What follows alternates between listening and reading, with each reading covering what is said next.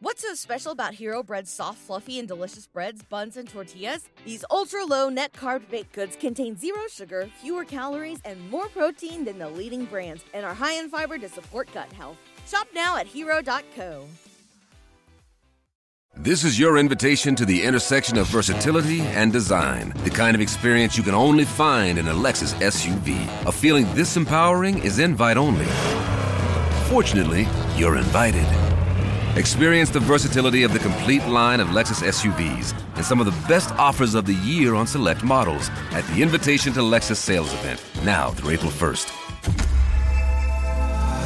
Experience amazing at your Lexus dealer. We've got science to celebrate! Demons, listen out! After Butt Lippy, come on! There is rebellion in the wind. It will be crushed. Everything I've said is true. It's real. Dinosaur fossils? God put those here to test our faith. A damn lie. I, I saw him with my own eye. Did IQs just drop sharply while I was away? We did illusions, man! None of it is true! Anointed! This is mass madness, you maniac! In God's name, you people are the real thing! We are the illusion!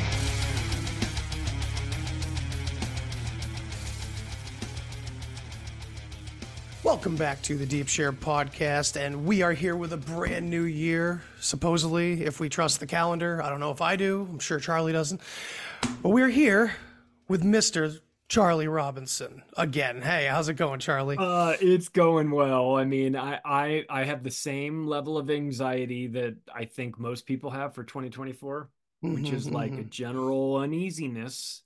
So happy 2024. I think look, we're all here, right? That's Yeah. a good start. Um, they can only kill us once, right? They can make us Slowly, miserable right? For a Yeah, while. exactly.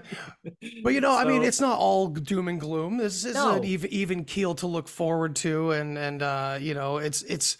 I hate to say it because I know it's partly um, the endorphin or whatever it is that kind of keeps us looking at all the evil stuff going on. But it's exciting too. Like, what's this year going to bring? Because there's been so much like so much is going to happen next year. Oh, now it's really coming. It's like, okay, well, it's all been incremental so far as it's always been. And is this going to be finally the year? Or do we all grow up every generation at some point thinking the end is nigh?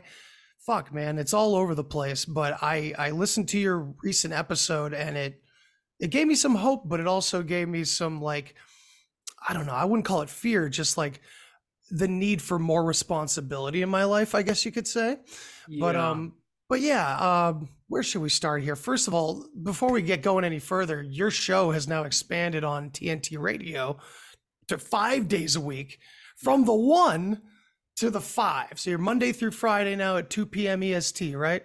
Yeah, it felt like a it felt like a summer job when I was doing it on Saturday mornings, my time, you know. It was like 8 a.m. to 10 a.m. Saturday mornings where I am in Denver. It's like Saturday mm-hmm. mornings, it's like an easy morning. I'm not doing anything. This will be fun. Now it's Monday through Friday every day at 2 p.m. Eastern for an hour. And instead of it being like, hey, let's just hang out and you know, the cameras were now the cameras are on and and they're and and now it's like and i've got now i've got an i'm official i've got a i've got an earpiece an invisible earpiece where Oh, that's it like great. runs up the back. We're going to go to our guy got- down on the I got a producer in my ear in Australia in the in the studio who's telling me things, and so and so has jumped in, and he's coming. You know, we've got That's so cool, man. So it it all feels very important and very like you know real. Mhm. But um, but I'm not a newscaster. I just don't know how long it'll take before they figure it out. Uh, what's funny though is I I got I did get an an email from the owner um who put me through the ringer over the first couple of weeks with technical issues, but now I think uh well there's two owners over there and I think they both like me.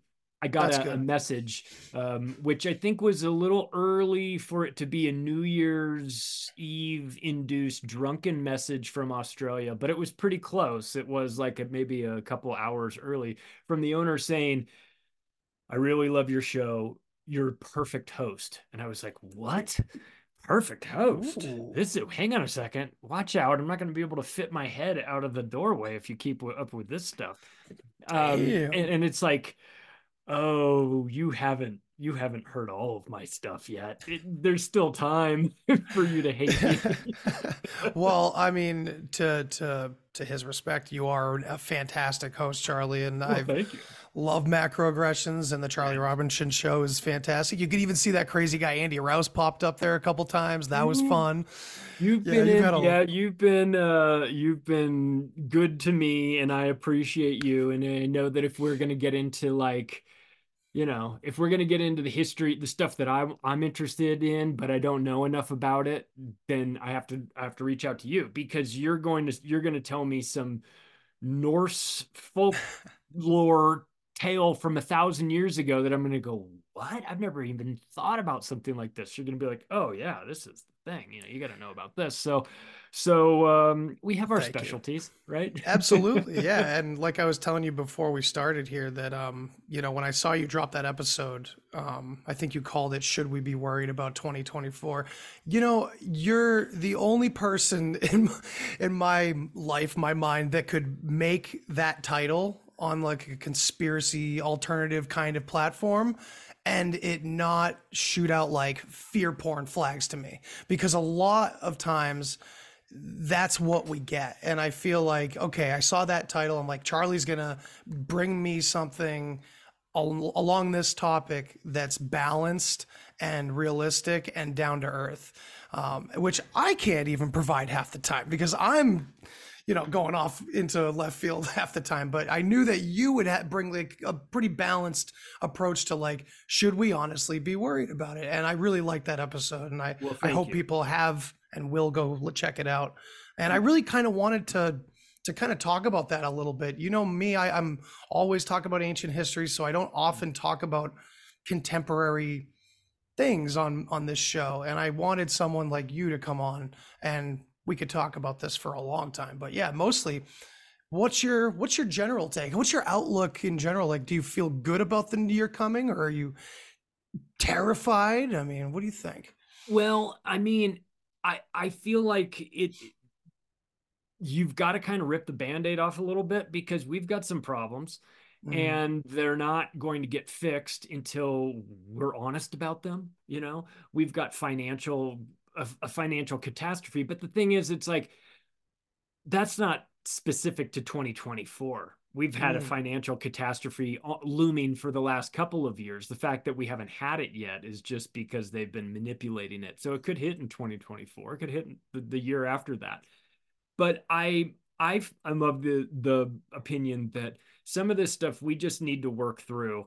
We the, the there's no you know you you can put this on your credit card, your emotional credit card, but at some point you have to pay the bill. And and we've done that from a from an actual financial standpoint of putting everything on our credit card as a as a nation and that's never a good sign but we've also outsourced and and and postponed a lot of the stuff that we need to be honest about and that is that there are some there's an ideology that's infecting uh, the West in general and United States in particular, and it is uh, it is this this wokeism, uh, environmental social governance, DEI, diversity, equity, inclusion uh, models. It's this this reimagining of of society where everybody's a special rainbow unicorn person, right. and we can't. And and everybody brings something amazing to the table, and in and it's it's it's a lot of magical thinking and nonsense and it, it'd be one thing if it was just that but it's getting like normalized it's getting into curriculums in schools in in schools for younger kids obviously we've seen what's been going on in universities over the last couple of years and it feels like it's like it's almost like a detachment from reality it's like oh everybody's equal everybody has to be equal if everybody's not equal it's like what what planet are you living on i'm right. all for equal opportunities but not equal outcomes. I right. can't. I'm not gonna. I'm not gonna get hired. I'm not gonna get signed to a four year deal by the Los Angeles Lakers. I'm not, and I'm fine with that. And I shouldn't. And if they, you never know. At this point, yeah. with the way it's going, you could. You, you could identify well, as a professional basketball player. That's that's the thing is that I would have to. I just have to identify as, as something other than. And so there's a lot of this this um, wokeism that you know. At first, it was funny and and and kind of like easy like you know you'd kind of goof on people and it was it was funny. And then, now it's not funny anymore because now it's like becoming embedded in the culture and there's a lot of people that are that are of the belief that they can just um you know that like I, I don't work? What is work? I don't i don't want to go to i want oh you know the videos yeah. of people like i went to work and oh my god i know. I get off work and i come home and it's dark already and and, and what? Am i supposed to and, the commute to... i have to commute to this job. my god. Welcome yeah, to man, reality. everywhere. Yeah. yes this is called getting out of school and, and facing the big bad world. So it, it feels like there's a lot of just i don't just magical thinking. Mm. and and that's that's bad when it's being done by people in, in positions of high power um, it, and, and when they demand it of others. You know it's one thing when you're like these people are crazy but it's it's another thing when you're like these people are crazy and they're also my college professors. Yeah that's and the I most important to, part. I have to what answer do i give on this test? Do i give right. the do i give the real answer or do i give an answer that this guy wants where where the question is can men get pregnant? And i have to say yes because i need to pass this class because i'm $75000 in debt and i'm about to get out you know and i've got uh, two semesters left and i'm about to graduate and all that you know and so like what are we doing? So there's part of it that i, I like from a social standpoint it feels like a weird experiment that's going yeah. on with all this wokeism and and that's one thing. And, and then there's there's the the economic side of things the and that i have um that I, I, I worry about only because you know at some point you you know you you can't the the music stops and you've got to grab a chair.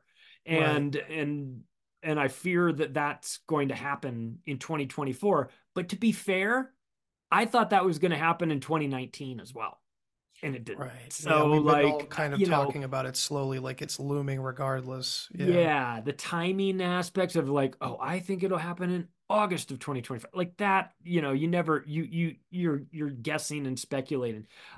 And and but the things that I don't need to speculate about is that we're overextended as a country uh, financially. We're we're overextended as a country socially. We're we're we're we're busybodies. We're getting involved in all these other wars around the country or around the world. And and uh and and there's an overall lack of prioritization with the the the the like if you made a list of 100 items that needed to get fixed in America the problem that I feel is that my list would not be the list that they would work off of. That that that that if I looked if I took a look at Joe Biden's list, it would be like number one, domestic white supremacy is the number one threat to America. And you're like, really? Yeah. Then ice cream. We need ice cream. We need more and more ice cream. Things like more that. Yeah. Ice cream. I was I was gonna make I was gonna make a joke like step number one, make sure I don't shit my pants with the Pope again. You know what I mean? But but but like the the priorities are out of whack yeah. It feels like very cartoonish, like the president and the vice president are not serious people. They they come out, they have a press secretary, she comes out with a binder. People ask her questions. She can't give answer. She can't answer their questions. She then just starts flipping through the binder and then reads off an answer that doesn't make any sense. And when you call her out on it, then they say, "Well, you're you're you're picking on her because she's a uh, a woman of color and a lesbian and an immigrant." And you go, "Yeah, boom, that's boom, boom." That's the that's the old that's the when you introduced her to everybody as as um, as the Biden, you know, as Biden's uh, press secretary, the way you introduced her to the to the world was that, ladies and gentlemen, the first Haitian woman of color, lesbian press secretary. Ladies and gentlemen, what's her fucking name? Who cares? You know what I mean? Like it didn't matter. She she right. was she was all she was just box ticking and everything. So everything feels very cartoonish.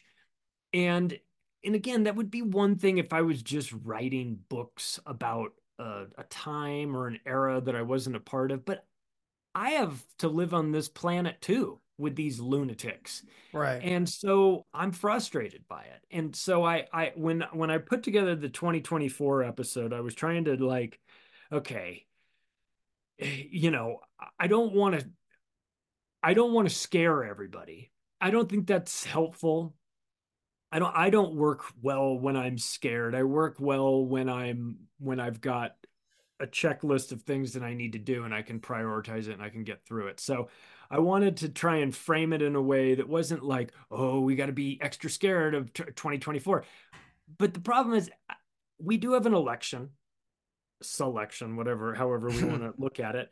And that regardless of how we feel about that, and, and it's not specific to 2024 because 2028 will have the same issues, but every year where there's an election, there's always some sort of ancillary nonsense that's going on too. That's like a distraction or it's something that comes up and it just makes the the the year very weird and it feels like the the administration that's in office doesn't work. You know it feels like it's second semester senior year. They're not working. They're they're campaigning. And you go yeah i understand you're campaigning but could you also do the job that you were there you're there to do for this right. last year? I mean you've been doing such a shitty job of it the first 3 years. I don't maybe maybe we shouldn't ask you to finish this up but but you know you know how it's going to be for this year. It's going to be like well Joe Biden's out on the campaign trail, you know, and you're like, why?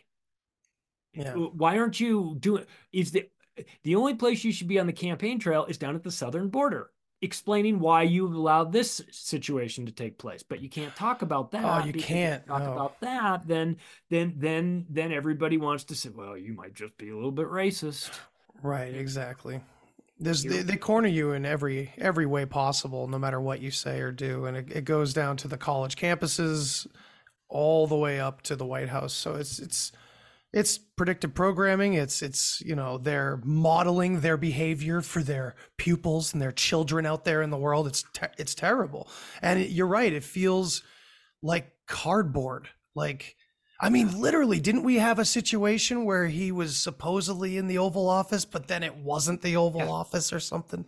Yeah, it's, it's like kindergarten. It's, it's like uh, a sound stage, and they were they were looking out the window.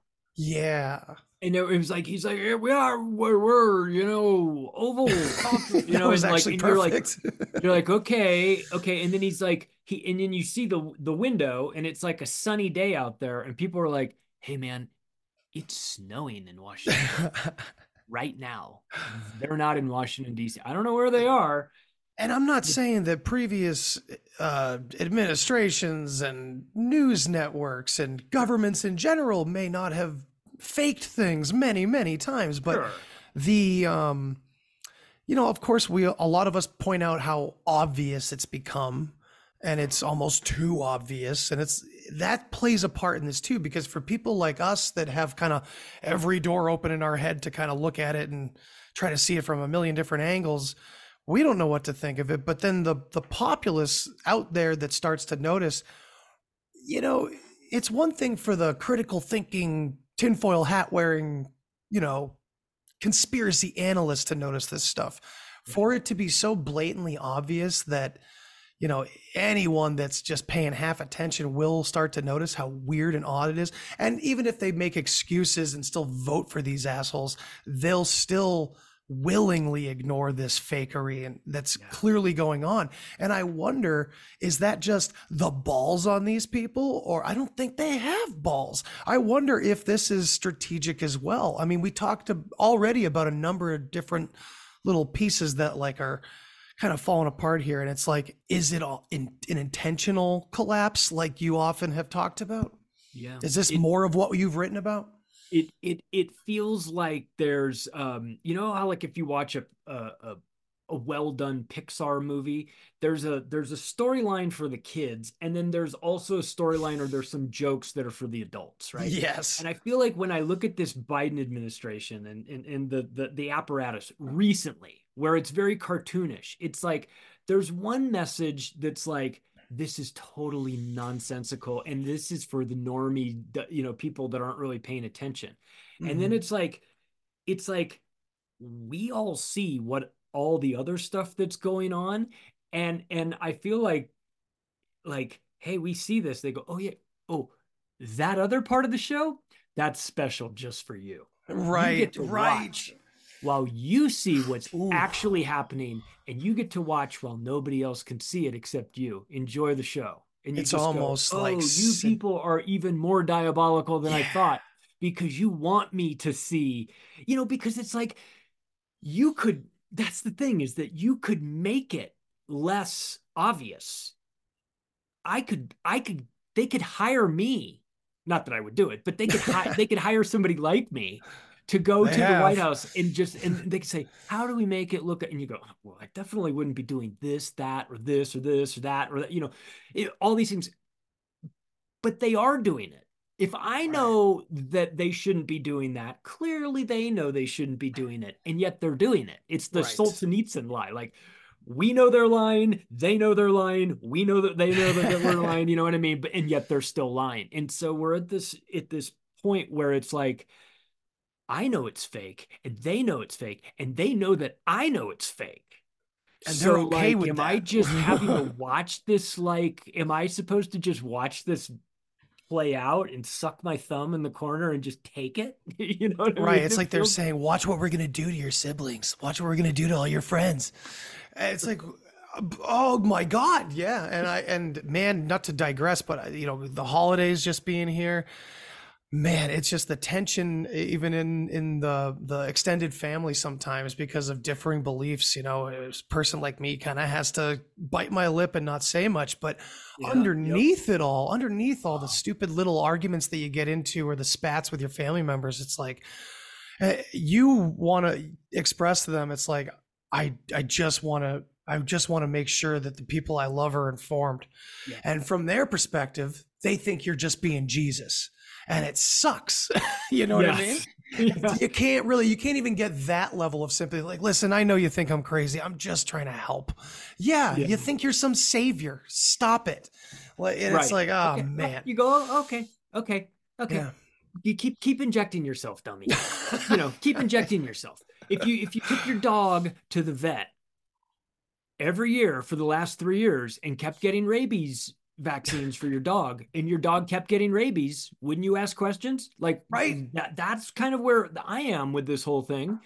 If you're not if you're not putting the pieces together, then then at the bare minimum, get out of my way. Right, right. Because I I have uh you know when Berwick and I wrote controlled demolition of the American Empire. We we wrapped it up, and I'm not giving away anything by I'm not like spoiling the ending or anything, but it, but we we made this comparison to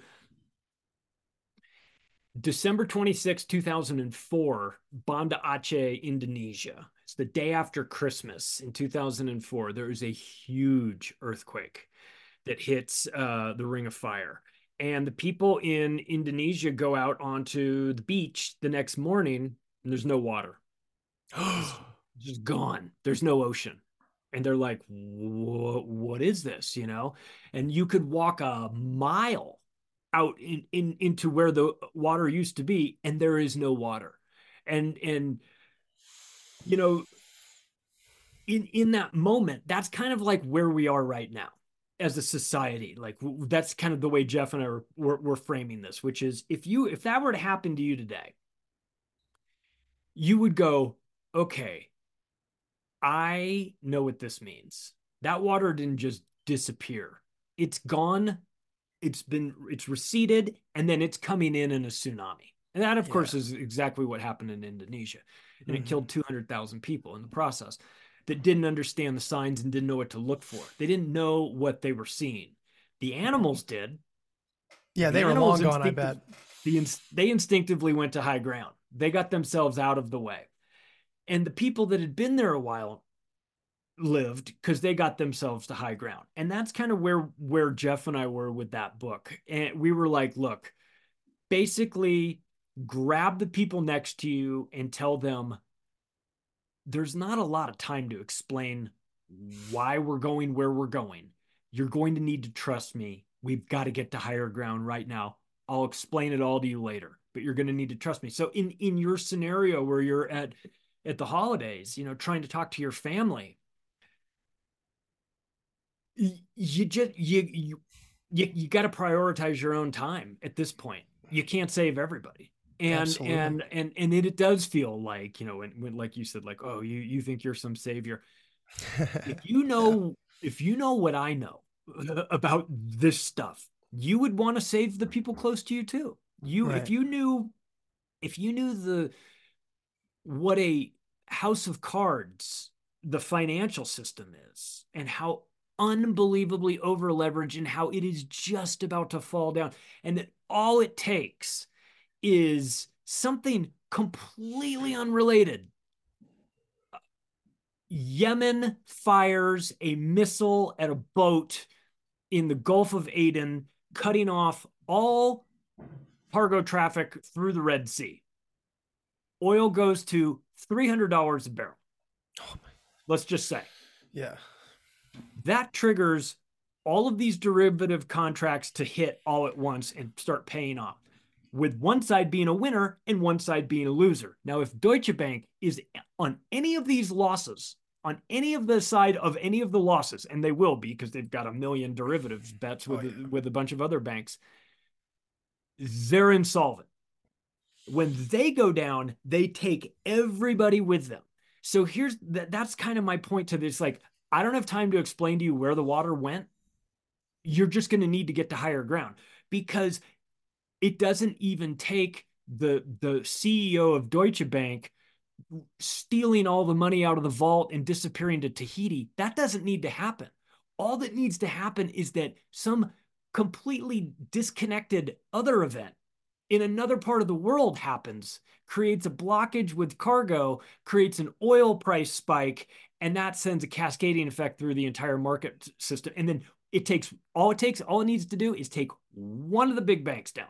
If it takes it's just- one of the big banks down, UBS or Deutsche Bank, which are both basically insolvent already, zombie banks, if it just officially takes them down, then all then think of it like this: if you're Deutsche Bank and you've bet on um, you know, you bet the the Kansas City Chiefs.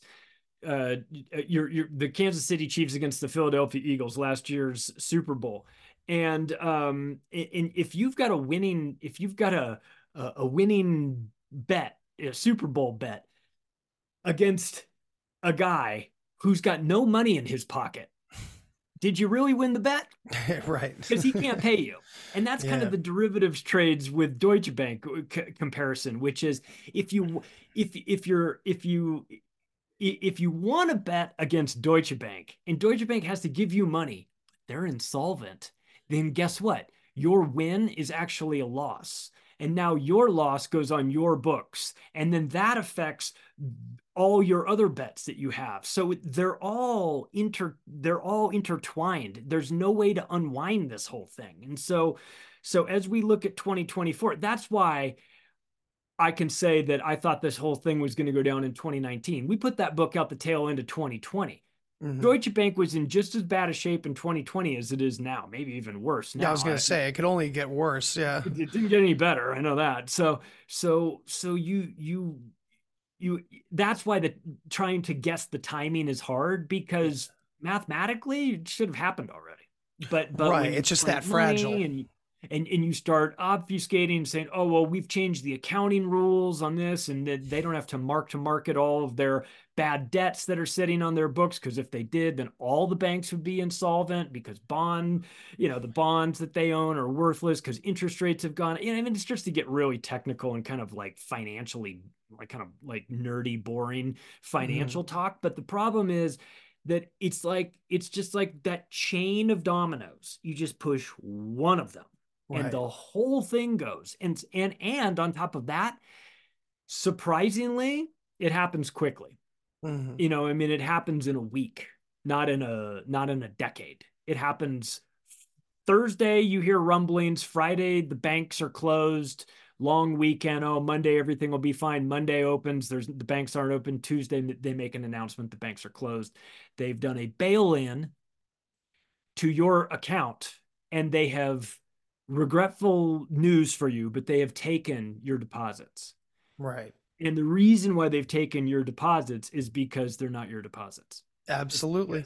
You, you when you opened your bank account, you you didn't read the fine print, and the fine print is that you are an unsecured creditor of this bank, and that the bank actually owns the bank accounts, and whatever you put in the bank account, you're putting in your bank's bank account, not yours.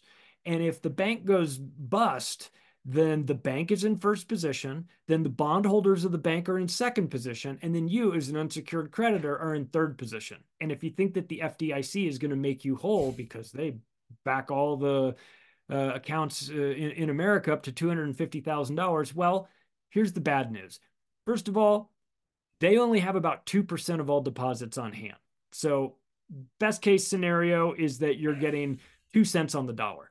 Right but the but the two cents on the dollar that they have for you has all been invested in bonds that are upside down. Right. So, so the no FDIC is insolvent. The banks are insolvent. The money that you have in your bank account isn't actually your money. They passed, they they recently, within the last couple of years, changed the laws and passed banking uh, regulations that that legalized bail-ins. Now we know about bailouts. That's when the the government bails out the banks by handing them money. But right. bail-ins is when they take your money, and they did that in um, they did that in uh, Cyprus in 2014 or 2015, eh, the island in the in the Mediterranean. And they had a bail in there and they kept about they they shaved about 30% off the top for anybody with accounts over 100,000 euros. And they just said you know we just we need it because this bank is upside down. And so would you like to have like 70% of your money or would you like to have 0% of your money?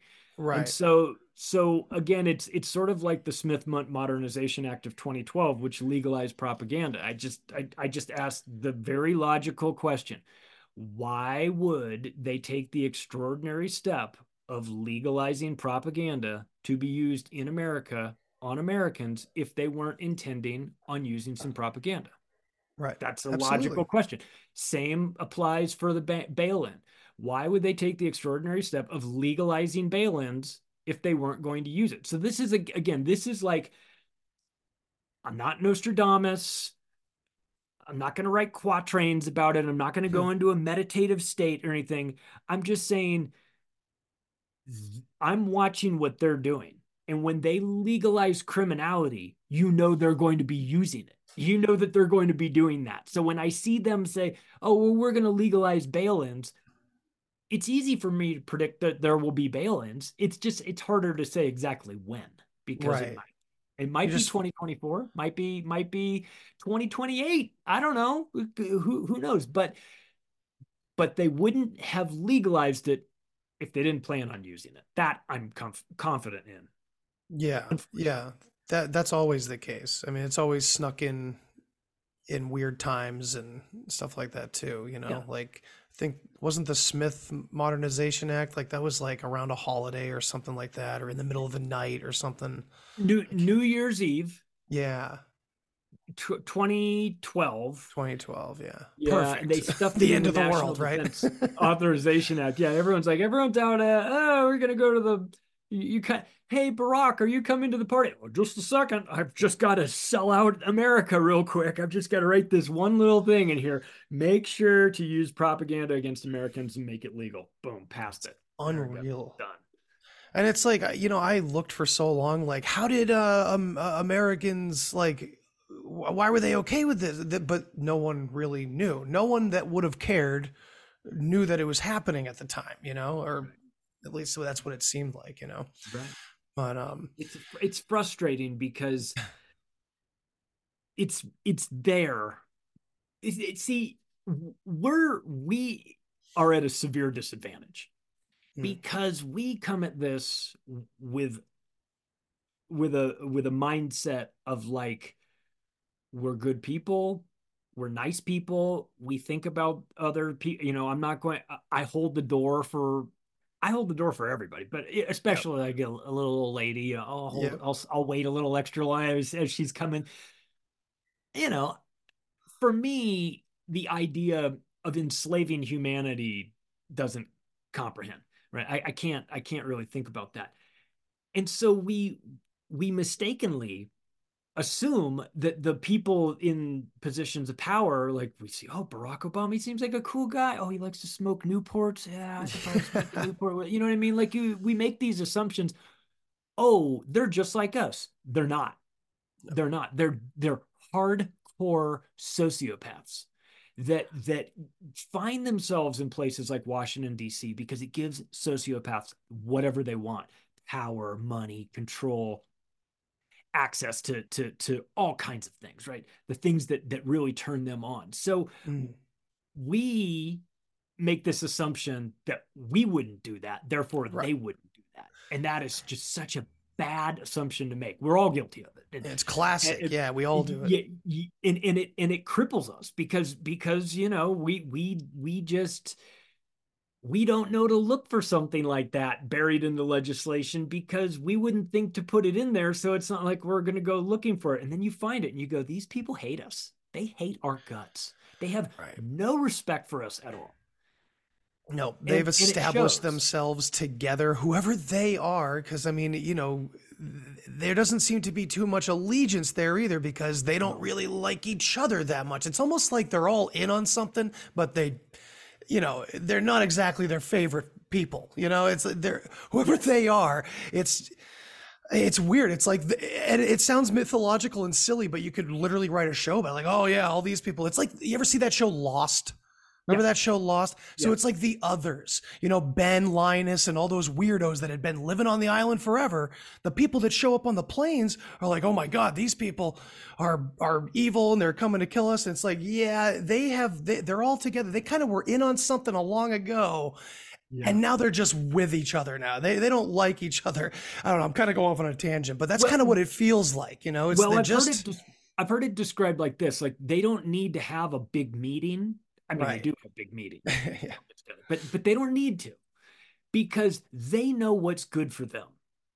And and mm. and I you know I know how I need this legislation to go, and I know how I need my business to run, and I know how I needed it. Is it and as long as they know what's good for them, then they're all kind of on the same team. It's I've got a lot of money, and I want to first thing is I want to defend it and protect it, and then I want to grow it, and then I want to grow it in a way that tilts the playing field towards me a little bit more. You know what I mean? So like you don't have to have the big me. It's like a wink, wink, nod, nod thing. Like, hey, you know, like I just saw that the the stats were released for the stock uh, pickings of Congress for this last year, like showing like how their portfolios did. Boy, yeah. there's some Nostradamuses in there. you oh, know what I, I mean? That, that were like, oh, it looks like I made 70% on my stock price. You know, it's like, how? How are you right. doing?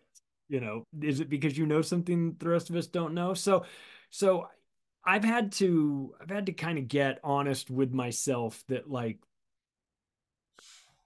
do not export my way of thinking onto them you know always sort of like rem- remember that these people are are operating off of different uh you know the different rules different out different uh you know they they have different goals than the rest of us. You know i think we want to like ha- take care of our family and have a great life and be healthy as much as we can and and they're on to some different they're on to totally different things. They're they're they don't uh, have the same set of priorities as us. And that makes it very difficult to live in a country with people that don't prioritize the same things that you prioritize which is the i think one of the reasons why you hear a lot of talk about civil war in 2024 yeah. because it's becoming increasingly obvious that both sides don't want to live with each other you know the the red team and the blue team are getting to a point where they're just like i have nothing in common with you and i want a divorce and yeah. um it's a shame too because honestly yeah. it's like most of these garbs that are put on that are these colors of red and blue and we're not even just specifically talk, talking political but of course a lot of the influence comes from that arena you know without those garbs we are one fucking people and we should be fighting the invisible they that we can't really point to. But you know, it's it's so hard at this point, you know. Like we, I would love to look forward to 2024 and see more people waking up, quote unquote, you know. But at the same time, yeah, there's there's it's, it's back and forth, man. You know, I don't know. It seems Yeah. like people are getting further and further away from Uh, the mark. Like we're getting further away from one another rather than closer. And and I mm-hmm. find it with myself sometimes getting more frustrated than sympathetic. You know, and Yeah, gotta remind too. myself a lot. Yeah, and and and then that makes me frustrated that I catch myself like, oh, I'm kind of falling into their the, their trap, you know, because I think the the reality is that if if the red team and the blue team took time out just for a little bit and focused on the predator class, you know, the real problem, the the the group that's that's actually causing all of this.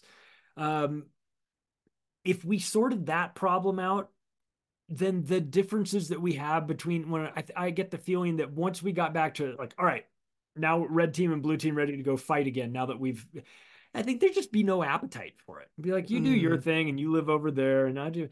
The problem I have with it is it feels like it's being forced on me. It, Yeah. It'd be one thing if it was like, oh, you believe there's 117 genders, okay, but but it's like that person teaches your kid Right. at school. So now all of a sudden it is your problem.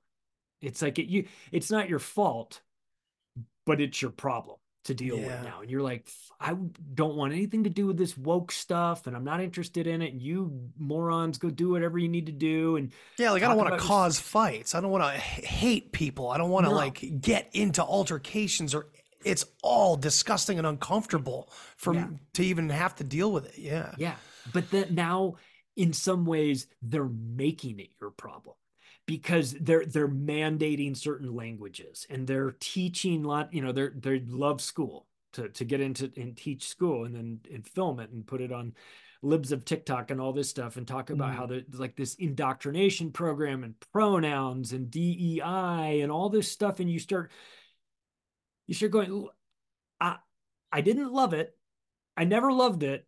It was always dumb to me, but it was it was you you guys were doing your dumb thing over there and it was none of my business and I didn't really care. I still thought it was stupid, but it it's, you know, I don't have any I'm not going to like go and being weird was okay. You know?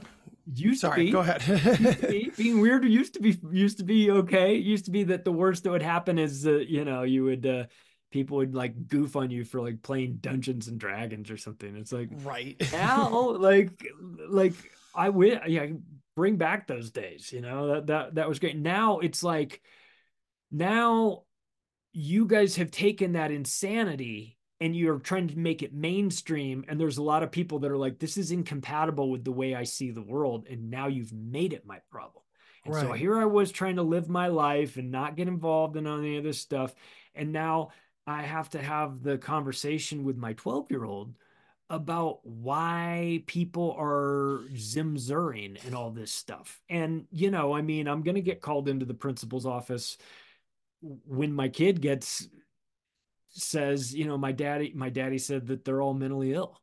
You know what I Right. mean? Like, then, then, then I'm gonna get the call. And then your kid's gonna get it too. Like, you know, you see a lot of stuff out there where like the kid gets personally hurt because these teachers are are Ah, I mean, I don't even know how to put it into words. It's like, you know, you, you raise a child to to think, uh, you know, not think think a certain way, but to value certain things and understand the world a certain way.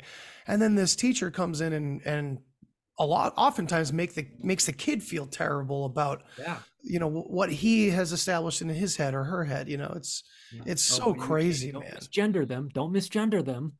It's know? yeah, and it's with everything. Like I saw some video of some kid asking Santa Claus for a squirt gun or a Nerf gun, and Santa's like, "Oh, no guns, nope, no guns." And the kid cries, and the parents are like, "Are you fucking kidding me?" like, oh, I don't even want to. Like, I'm fine standing up for my kid, but I don't want to have to even put him in that situation where it's I like, know. "Yeah, sorry, son, we're learning slowly as you get older into your, you know, adolescent age that the world is completely fucked and hates us." Like, it's Yeah. just like not. It's so disheartening sometimes, you know.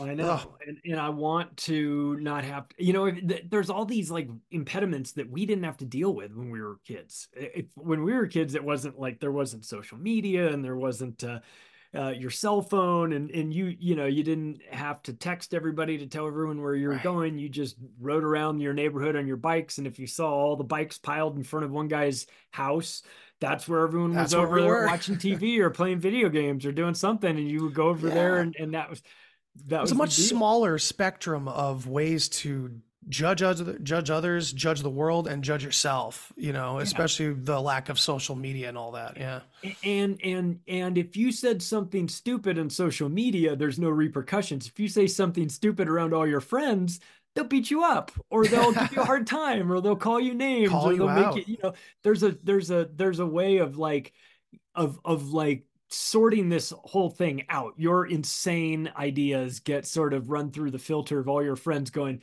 dude that's dumb. Don't ever say that again. And you're like okay okay okay. So so there's a checks and balance system that that we had when when we were growing up that um that feels like it's missing now.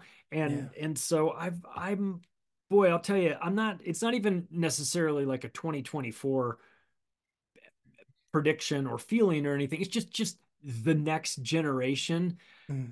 i worry about like what they're losing you know the Yeah. stuff that we had the connections that we had to each other um everything's so different now. i know i sound like an old guy like stay off my lawn you know i feel do like i feel like lot, yeah. but it's like the like minor things that mean nothing like the joy of putting on a cassette or an album or or even a CD whatever starting at the first song and listening all the way through to the end of the album right? Yeah. and now everything is like one song at a time piecemealed to you you know what i mean? Like you can buy just a song and it doesn't have the context of the album in it you know what i mean? And so it's like all of these things i notice that they've changed. And i guess they're always changing right? It changed Mm. for our generation from the generation before. And, and i guess it's it's just the way of the world. But i do feel like oh you guys are gonna miss out on some things you know? You're gonna miss Oh, out on yeah. some cool shit that that it, it you went and got yourself in a huge technological hurry and you and you missed you know i saw the picture you might have seen it too. It was like some concert for like new year's eve and it was a picture of from the audience taken towards the stage and it's just all you can see is everybody's got their cell phone up right. taking the same picture at the same all it time so it's like a picture of like a million people holding cell phones up and you're like is this what we've become Oh, man yeah. it feels very it, you know it, it's it does go from generation to generation right like you said but at the same time if if i ask my father how his father felt about the world around the, it's it's we're we're living at a time right now where we're going through some sort of fourth industrial revolution whether we like to to phrase it that way or not. So leading up to this it probably did feel kind of a little bit similar for the most part from generation to generation. And i we luckily have one foot in that older world. And you know this has probably happened so many times on so many different scales throughout history. Um, but this is definitely one of those times for sure. It's undeniable. And how like you said how long is it going to take? Where's the crest? Where like we don't really know. But every moment kind of feels like the next final moment in a, in a way you know? Like it's coming anytime now. The epstein list now right? There's a new there's new information about the and we got half the people out there saying well whatever comes out is going to obviously be fake. And then the other half going we got to find we got to sort through it and see what we can get. And man it's just there's so much convoluted nonsense. Oh i don't know. It, it is it is it is frustrating to um to live in this world. I tried to to the best i can to laugh at the absurdity of it all because it's Yeah. pretty funny too. There's some there's some crazy things going on. I mean we we do you ever think that we would have a vice president of the united states? I mean they were always sort of d- disparaged uh you know kind of looked down upon but kamala harris is describing time and space and electric yellow school buses in these press conferences. To adults. On, on different on three different occasions. One she was she got off on a tangent and started talking about time and and you listen to it and you just go i feel like i'm on drugs i feel like i'm on acid and someone is like let's let's have let's have a good time with this guy. Let's introduce the you know it's like idiocracy. President Yeah. Mountain Dew Camacho is, is about yeah. to come out, you know, and and start sh- start shooting his gun up into the ceiling of Congress. And and and the and the the worst part about this whole thing is that if that happened tomorrow, I wouldn't be as surprised as I as I would like to be. No, you got Kid Rock kind of like- or The Rock. Both have thought about running, and it's like this is so close to President Camacho. We're gonna be we're gonna be drinking Brawndo. What plants crave like tomorrow. You know, it's happening. If somebody, if somebody came, if somebody said, "I am from the future," and and they said in ten years, The Rock is going to be the president of the United States, I wouldn't be that surprised. like, all right, thank you, thank you for that tip. I'll put my money on that. Like, sure, yeah, because I mean, I can already look back at like if somebody told me in 2020 when I was leaving in Acapulco that in three weeks the world would be turned upside down uh, uh, because of a virus, and that Berwick and I would have to rewrite the whole uh, second half of the book yeah, to include COVID, and that the people would be standing on dots six feet apart, six feet from the person in front, and going one direction down the lines of, of aisles of a grocery store because there's duct tape that tells them to do that. You would have fitted me for a straight jacket and a, you know, immediately, and you would have been right to. yeah. So, exactly, so man. like four, that's a four year window right there.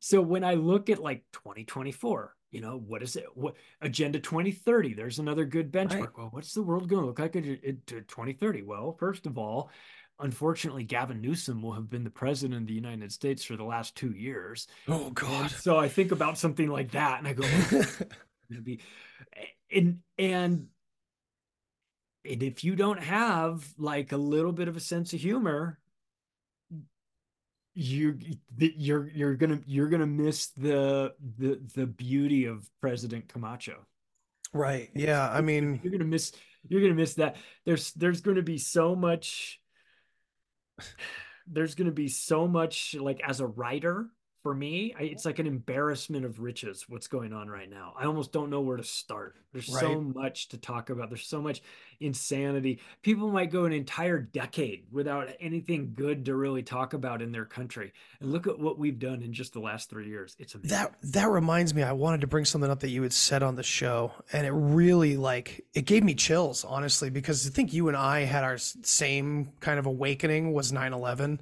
and like it took me few years after 9/11 to Yeah. really question anything. I mean, I didn't really trust the government at the time anyway, as like a 16 year old, but still. It took a few years till I was a little bit more mature and I had a little bit more of an eye for the world. And then it was like, oh my God.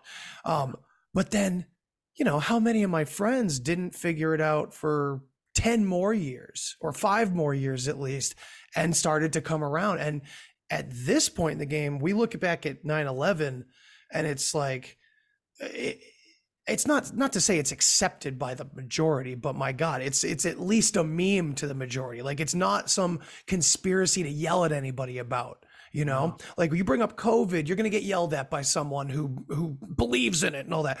Yeah. Same thing back then with 9/11. My teacher oh, would cry and don't no one can say anything. You know, yeah that has gone away for the most part because everyone's like, yeah, I know there's a lot that looks really weird about it. I can't deny that. Eventually, it kind of gave me hope when you said this. It's like, it's going to be kind of like a mirror image here. Like, the more time passes, the more people are going to catch on and start seeing it. You know, uh, it's it's kind of an inevitability. Whether that part's intentional, part of the collapse, my God, I don't know. well, think about it like this since we brought up 9 11 and since we talked about the radio show, tomorrow I've got Richard Gage on. oh, on the show. that's going to be now- epic. Richard Gage and I have have uh um have it's he and I are connected Mm. to to one another in just such a f- funny way. I I I'll tell you the story, and the reason why I, I bring this up is because Richard Gage is now known as one of the industry leaders on in 9/11 truth uh, from a, from an engineering standpoint. He started yeah. architects and engineers for 9/11 truth. He wound up leaving that and doing his his own thing. Um, Richard Gage didn't know that 9/11 was an inside job for six years until after it. 2007 is when he woke up to this, mm-hmm. and he was an engineer who should have known better but couldn't see it. So if if he can do it, and he's a guy that spent 30 years as an architect and engineer in the Bay Area and had a lot to lose and and he but he he he couldn't deny it anymore.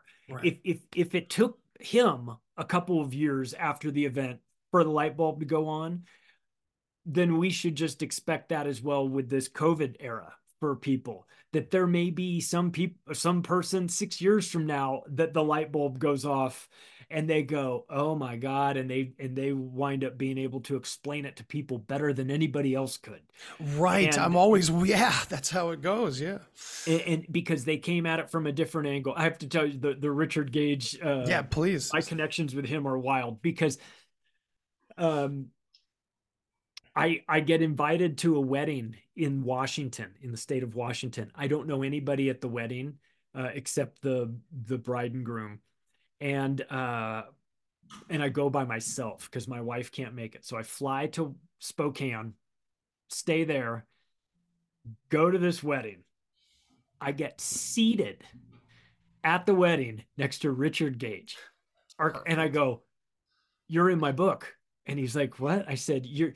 You're you're in my my book that I wrote uh, a couple years ago." And he was like, "How so?" I said, "There's a chapter called Architects and Engineers for 9/11 Truth." That's the what name of the organization. What a great opening. and he's like, "What?" Poor guy, man. He couldn't get away from me because we were because we were seated next to each other at this wedding. That's hilarious. And I asked him for two hours, man. And I asked him every question, and you know, I asked him every everything I could get. You know, I what are the chances you get seated at a wedding next to a guy you wrote an entire chapter about? That's so awesome, and, dude. And so I start talking to him about. I said, "You need to speak at Anarchapulco," and he's like, "Yeah, for sure." I said, "I'll talk to Berwick." Like, and so I emailed him. I'm like, "Have you ever considered having Richard Gage speak?" He's like, oh, that's a really good idea. No, I haven't even thought about it, but that's a really good idea. We should do it. Do you know him? I'm like, yeah, I just saw him at a wedding. So then a couple months later, there we are in Mexico at Anarchapulco. He's speaking. I'm speaking. He's speaking in front of 3,000 people. They give him a standing ovation. You know what I mean? I was like, this is, this is all kind of happening because we're, I don't know, we're just going with the flow. And then, and then, um, this year in well i guess technically last year 2023 uh, september 11th i see him again new york city this time for um, an event that we're speaking at about 9-11 and and i had the opportunity during that weekend to go down to ground zero wow. uh, friday night like one o'clock well i had dinner down there with Tony Arterburn from Wise Wolf Gold and Silver and Billy Ray Valentine, who uh, oh. does uh, America Unplugged and Infinite mm. Fringe. And and Billy Ray and Tony were putting on this event in New York, this 9/11 event. And so we were all we went down to Wall Street and had dinner that Friday night. Billy Ray is from the Bronx, and so he said, do you want me to give you a tour of the area? And we are like, yes, please. Hell yeah. So we walked around lower Manhattan with Billy Ray Valentine like till like 1.30 in the morning. He would say planes came in from this direction here. This is the way this building one was here building two is here building seven's back there. When you see it come down you're seeing it from this angle. So we're walking around. I mean we look like we're casing the joint you know we're like walking around taking pictures and everything. But but that was um that was a real treat for me to be down there with those guys and to and to see Richard Gage's promotion. So again, I'm going to talk to Richard tomorrow. That's awesome. And um, and, and and he just always reminds me that you you don't have to be the first person to figure it out. You know, there's no race, and people come to this information when they come to it. And with regard to 9/11 and and and whether it's COVID or or the next thing, yeah, you'll you'll get you'll wake up to it when you wake up to it. You know, Yeah, it's kind of like seeing that picture in a picture where you got to stare at it for a while and finally, it. oh, it's a schooner.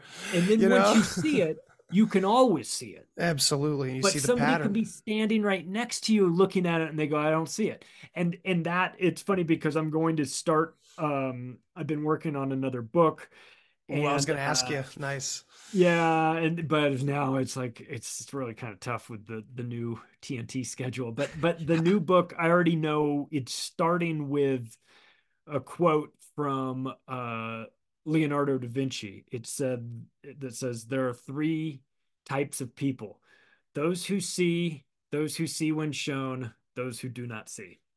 And Mm, sometimes you just have to be shown.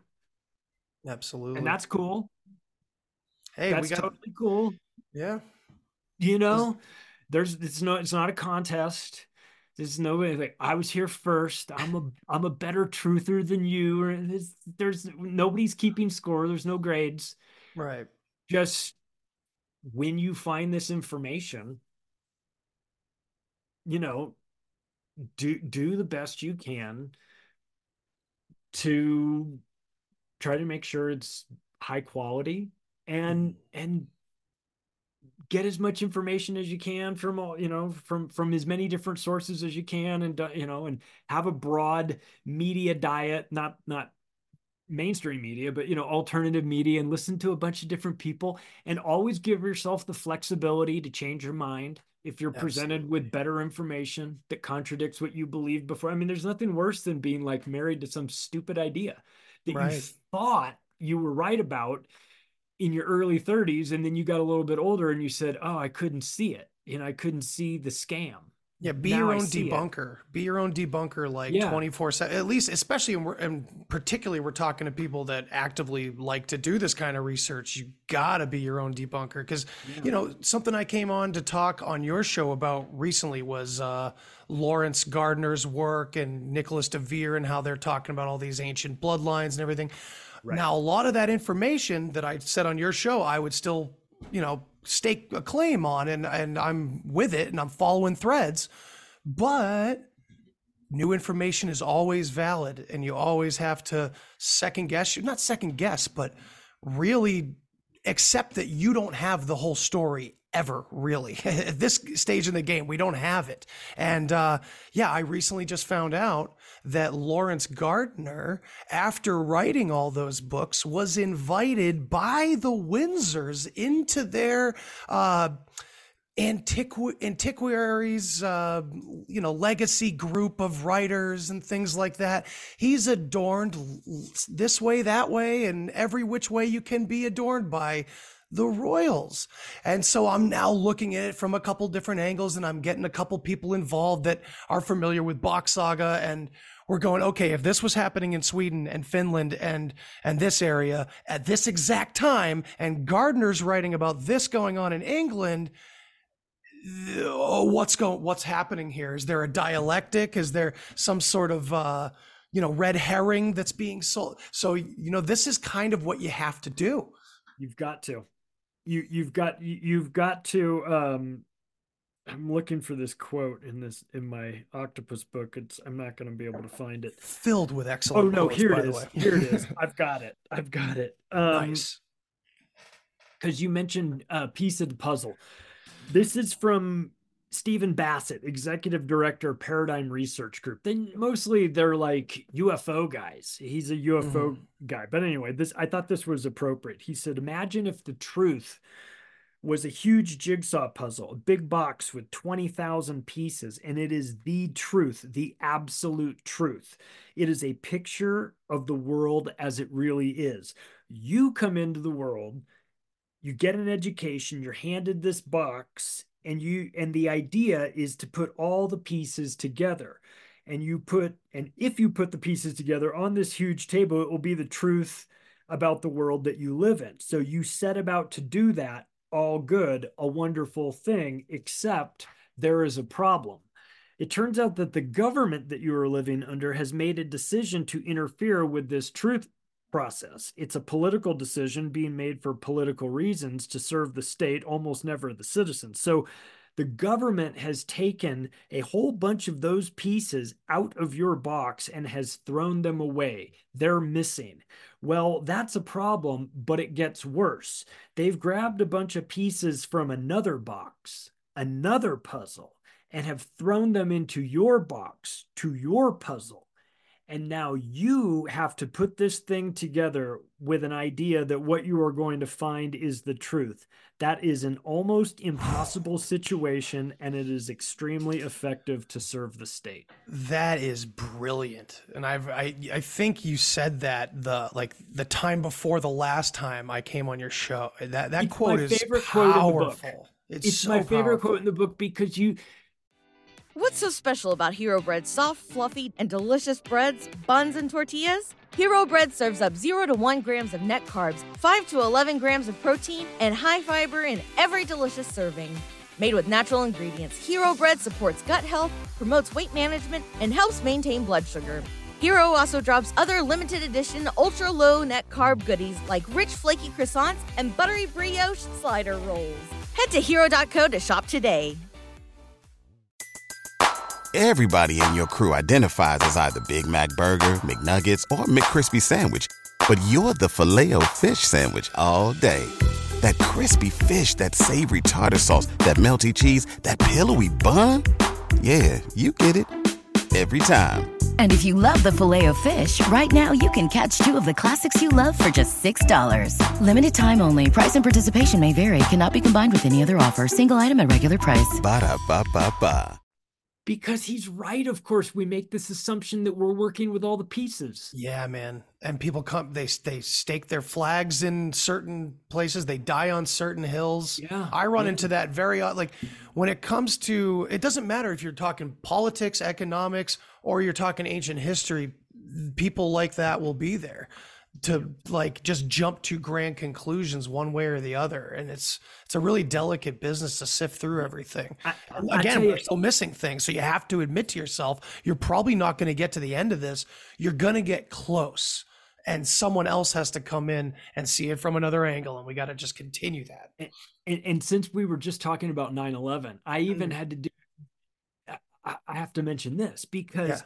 In trying to understand that event from every angle that you can, you know what I mean? And there's, there's so many, there's so many different aspects to it. It's hard to, you know, it's, it's impossible to know it all, but it's, it's Right. just, it's, you just have to kind of know where to prioritize.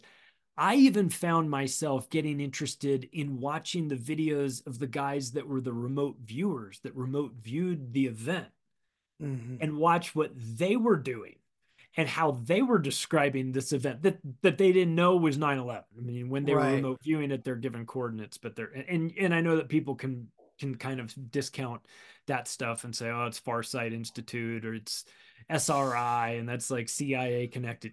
100% for sure. Yes. right right right Agreed. but y- y- it- please explain to me how Ingo Swann knew that there was a ring around Jupiter. I don't know. So so so there's there's there's this side to it as well. It's like I'll look at the remote viewers hmm looking at 9/11 too. Because you know because like I I I feel like I'm I'm going to look at it, all the evidence, right? Even if it's a little unusual like that. And and what if they see something that I don't see? I'll tell you what, I, I can give you sort of the answer to the test on that one. They drew. Have you ever watched them do remote viewing sessions? Oh, yeah, it's- like Yeah, and I'm not sure if this the 9/11 thing was the Farsight Institute, but I've seen a lot of their videos and stuff like that. Yeah, I know. Yeah, where they're they're drawing on a on an, a dry erase board and everything. This dude is drawing. He's drawing. Um, it's Dick Allgeier who's the guy who's who's remote viewing it, and he's drawing this person's face, who's in charge of this mission that's going on in an underground bunker for 9/11, and you're watching him drawing it, and you're looking at it, and you're going, he's drawing Donald Rumsfeld. He's drawing Donald Rumsfeld, and he gets done, and he looks at it, and he goes, "Huh." he just kind of looks at her. He's like, like I know, like you could almost tell, like oh shit. I know who I just I just drew Donald Rumsfeld. it was the glasses and the the I don't know how I don't I'm not an artist, but with dry erase, which is you can't do much, right? Do something, and I'm looking at it going, that's Donald Rumsfeld. Oh, and shit. I'm watching him and I'm watching when he recognizes that he just drew Donald Rumsfeld because he just goes, huh. and, and and so it's like, is is that gonna hold up in court? Me dragging not. my remote viewing evidence? Fuck, of course not. Not yet, anyway. you'd, get, you'd get laughed out. But it's like and didn't they draw? The, I think we're talking. We might be talking about the same thing. Because like Dick I, Iger or whatever his name is, he's like a very famous remote viewer, and uh, I think he, he, was a news anchor. That's in Hawaii. right. Yeah, and, and, who got into remote viewing, and he's uh yeah, and he and he was with the Farsight Institute with Daz Smith in in London, and they would mm. do mm-hmm. these things, but then they kind of broke off and did their their own stuff, and whoever it was. I, I think it was back when those guys were at Farsight, mm-hmm. where they were doing the whole thing. And Courtney Brown said, I told these guys for 10 years straight, we're never doing 9 11. Why? I'm just never going to have Courtney. And and he said, and and and as he got like, you know, 15 years into this ban on 9 11, he had this this epiphany, you know, they'd never see it coming. That's true. And it's probably because been enough time at that point. Yeah. And I have no reason to. D- and so all of a sudden he slipped him in the coordinates and it was 9 11 and did seven different scenes and got crazy shit. He yeah, got, one of them was building rigging pillars. Okay, yeah, yeah, yeah. A, a, t- a, a squadron of eight guys that were in a group that were moving quick and were rigging pillars with plastic explosives. There was another one that was like someone using a remote control for like an aircraft and feeling really horrible about it or something there was like a, that. A pilot that the they were drawing like a pilot who was like had his hands up like the controllers are there, but like I can't control them. Ooh, yeah, that's nuts. Yeah, and Courtney Brown's an interesting character for sure. Because uh, you've have you ever heard about uh, how they um, there was some remote viewing prediction that they had made about the Hale-Bopp comet, and mm-hmm. after Courtney's claims went kind of viral in in the non-internet world at that time, but you know, the right. viral in the alternative community back then. Heaven's Gate started getting bigger and more put together, and they started forming their belief structure right around the same exact time. So I think Courtney was even questioned to some degree at some point about him popularizing this idea about a mothership being behind the Hale-Bopp comet, and then these fuckers cut their dicks off and kill themselves to go there. You know, like I I've yeah. asked Courtney Brown to come on the show before. Really? He, he, was nice. He declined, but he was uh, he was nice about it. He's but interesting. I, I want to know. I want to. I want to talk to the the remote viewing guys. I don't. You know, tell me, explain to me how it all works, dude. You could probably get some real interest. Like with your pull, you could probably get uh, the the guy that thinks he's uh, Edward Cayce reincarnated. Oh, Fuck, what's David? Wilcock. David Wilcock, man. I don't know if I would I don't know if I could ever interview that guy. I don't think you could because we'd have oh, to no. sit there and pretend we believe everything he's no. saying, and that'd be rough. I, I know these. I know these guys um, in Dallas that have a podcast called Hidden in Plain Sight, and um, they are responsible for breaking up David Wilcock's marriage. Holy they, crap!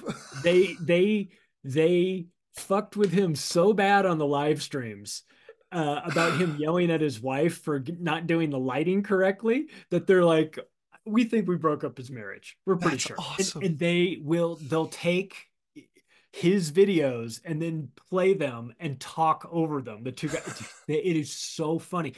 Um, one of the guys is Alex Stein's producer over okay. Blaze and these two guys are just they're just like two stoners yeah, yeah. and uh, that's awesome and, and that they, they feel that really way too podcast but they they have broken david wilcock they have claimed responsibility for ending his marriage and and putting him uh getting him into a mental state where he's like talking to the squirrels I think I need to talk to these gentlemen. These guys are the sound like heroes. It- they're so it, their show is so goddamn funny. It's good to hear that. I said I have like I have I said I'm a bit of a retarded talent scout. And I feel like I found a diamond in the rough with you guys. Fuck yeah. I had them on macroaggressions. They were fucking Oh. hysterical. One of the guys doesn't even remember doing the interview. He was so blotted out. He had to go to rehab. Um I'm gonna have to go back and check that out. for, for like benzos or something.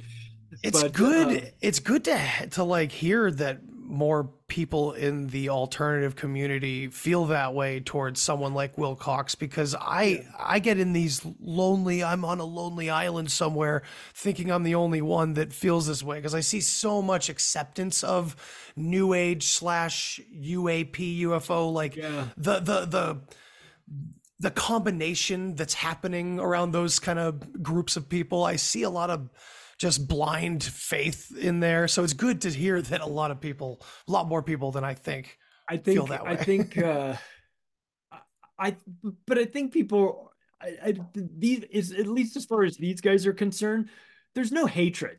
They don't no, no, hate no, no. They're just they just they're just trolls. They're just Okay, fucking that's with fair, because he deserves to be fucked with. You know what I mean? a yeah, guy you that- can't that- say you're like- the reincarnation of Edward. Guy. I think I'm the reincarnation. of You should probably give me money. You, you You- can't say that you- around you- people like you trolls. can't do that without without expecting to be put in the proverbial stuffed in the locker. You know what That's- I mean? That's why. But that's like- all it is. These guys aren't. Yeah. These guys aren't actually like trying. Oh, they sound awesome though. But it. But there's. But then you know, there's the Corey Corey Goodes of the world who have to go out on the. Uh, you know, that wind up in depositions and and have to admit that they made up the whole thing. And it's like, w- yeah, we know. Thank you.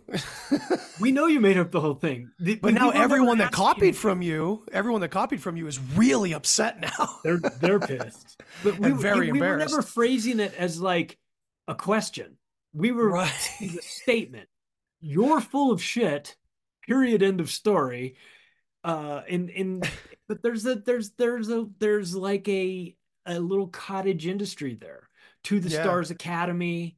You know these these like um made to you know they get a disproportionate amount of of viewership or, or you know who they are all of a sudden you know how hard it is to grow an audience Yeah, for man. a show uh, it's with some it's hard hitting topics and great guests like you too. It, it's that's not what it. There's some help going When on you- somewhere. you when know? your audience just automatically starts off big or you have just a, an increase of exposure right. y- things go your way a little too easily that to me is it it's not it's not hate or or envy or anything like that it's suspicion Right. Absolutely. Oh yeah. straight up plain old. i'm not saying oh you're growing faster than me so i hate you and that's why i'm i'm a hater no no no no no if you found a way to do it please by all means go for it as long as Right. you're being authentic but if you're being propped up by the intelligence agencies when you're to the stars academy and you have 100 years of cia experience on your board of directors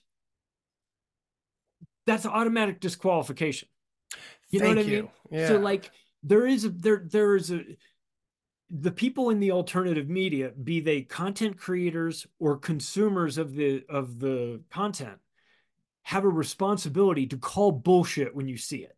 yeah. Okay. When you see something as obvious as this CIA operation with Lou Elizondo and and Jim Semivan and uh Tom DeLonge and and you just look at this and you go, are you fucking kidding me right now with this?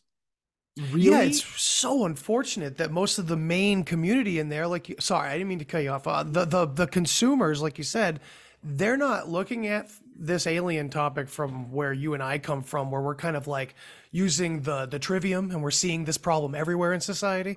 Th- So they don't see a problem with those CIA let the three letters afterwards. Sorry, I didn't mean to cut you off, Charlie. Yeah, You're on a roll. well, they they it, it's it's like that's that's your responsibility as a consumer of this information is you need to make sure that the people that you're listening to aren't completely manufactured uh, intelligence assets yeah, like like these guys, like Jim Semivan on the board of To the Stars Academy sits in a position that is like the board of directors of the CIA and he's been there for 25 years.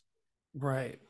The fact that that anybody so whether it's To the Stars Academy or you've or you've just got yourself a new computer for Christmas and it has pre-installed NewsGuard on it. Right. And you go, "Oh, NewsGuard, this is great." And then you find out all the people that sit on the board of directors of NewsGuard are all guys that are just like this, like CIA assets and you start you you're going to have to do take some responsibility for making sure that you're not listening to people that are not even trying to hide the fact that they're coming out of intelligence. You know what I mean? Yeah. Like Trying the- to the- turn the corner and, and get part people of Lou to Elizondo's um origin story is that Mhm. he's like a rogue CIA agent. Yeah, I'm the bad boy. CIA wants to silence me. Oh shut dude, thank you for that. Yeah, dude. so preposterous and dumb. Yeah, man. But but so we collectively have to all kind of raise our awareness and and raise our standards and say no no sorry you guys are going to have to do better than this than the CIA guys to give us information about alien disclosures that's automatically out next right. you know and then start start working our way through this because there's a lot of information that I want. I want to know about this stuff. I'm I'm really fascinated about what the hell is going on in our skies, you know? yeah, and, man. and and and is this interdimensional? I'm open for this. I'm ready for the conversation. Mm. You know what I mean?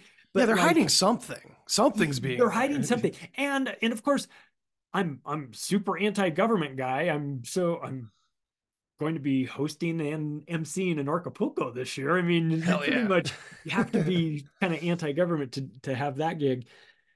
And, and I, but I recognize that the government would be in a position to know more than us. So I am actually willing to make an allowance and listen to what the government has to say.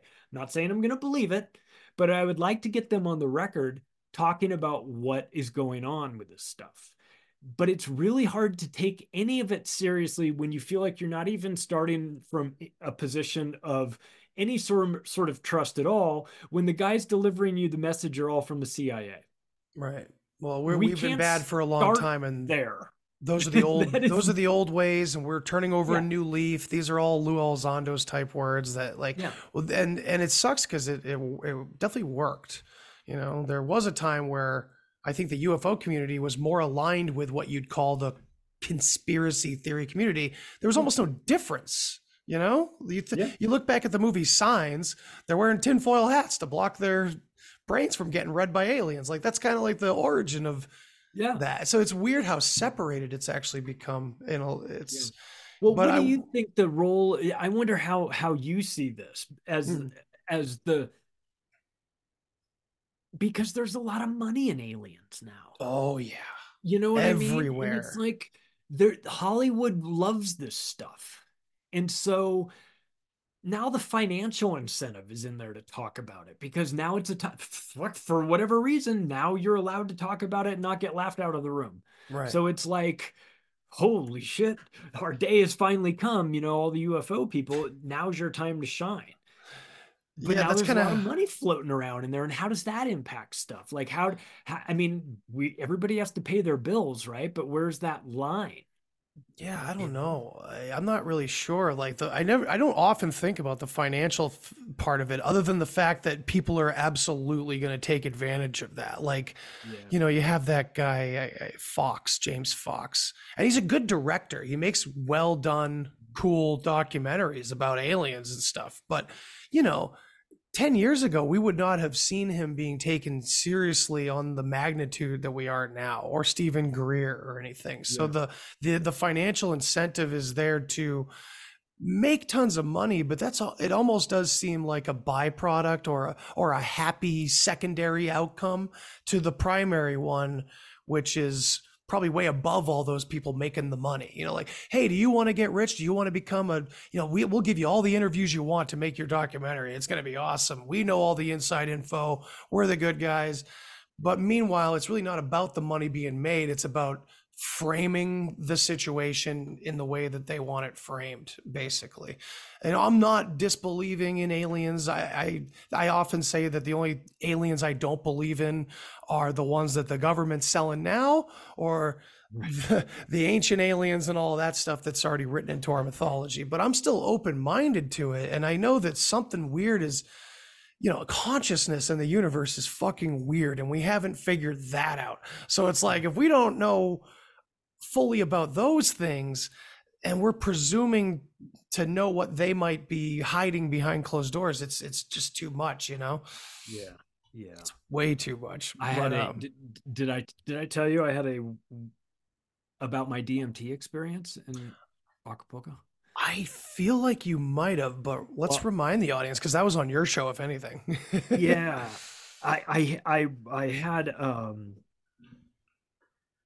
the first time i went down there in 2019 i got partnered up with this dude at a at a dmt ceremony and the Nice. shaman just said you and you are partners and you go off over there and i'm and i said what's your what's your name and he said uh, johnny dollar and i said what do you do and he said i'm a a crypto anarchist artist.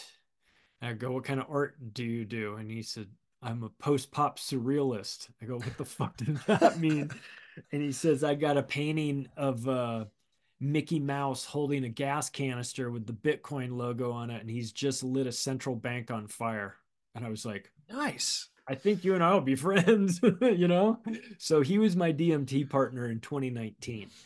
Uh, we stay in touch, right? We had, we had a really crazy, like, the session that they did there was like kind they blow up your nose and everything. and Oh, like okay. 30, 40 minute session, you know, it's kind of longer than the smokable kind. Mhm. So 2020, I see him. That's the following year. I see him at Anarchapulco again. And then this last year, 2023, um, back in in February, I I was there again, but I didn't know if I was going to see him. And um, I wound up, and I didn't see him actually. The first day, I didn't see him anywhere.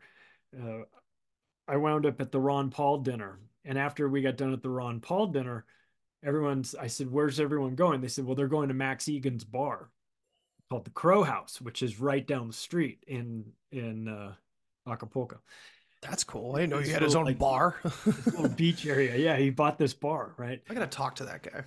I just had I just interviewed him uh, on Saturday. That's cool. I'll have to listen. macroaggressions. He's he's he's a cool ass guy. Mhm. So um, I go and um, I, I'm I'm leaving this place and I'm just following the music and I'm just wan- wandering, wandering. I get closer and closer. I come around the corner. The very first person I see is Johnny Dollar standing right there. I go, "What the fuck are you doing?" He says, "I live here." I go at the bar, and he's like, "Well, yeah, I like above it." And I was like, "Whoa, good to see you." And so we we we caught up, and we hadn't talked in like a year, and um, and he said, uh, and we're always we're connected by our DMT experience. Mhm. And he said, uh, "Hey, I know you've always wanted to do the smokable kind. I've got some. I've got vape, uh, a vape DMT vape thing." I was like, "Really?" He's like, "Yes." And I said, "Uh, yeah, I'm down. What What do you propose?" And he said, uh, "So the the conference is Monday through Friday." He says, "Friday night." seven o'clock, meet me right here at the bar. We'll watch the sun go down and then we'll go, we'll stay on the beach with beach towels. Uh, and it'll get dark real fast. He says, and we'll just, we'll just do it there on the beach. And I was like, okay, cool. So we, you know, we have, I have crazy week, but I've got that in, in my mind, right? So that Friday night comes and um, we went down to the beach and it was, there's nobody around. And, uh, and if he, you know, he was, since I had done it with him before, I felt very comfortable. And so he kind of, and he had done this particular smokable kind uh, plenty of times before. So he, I allowed him to kind of lead me down this path. And so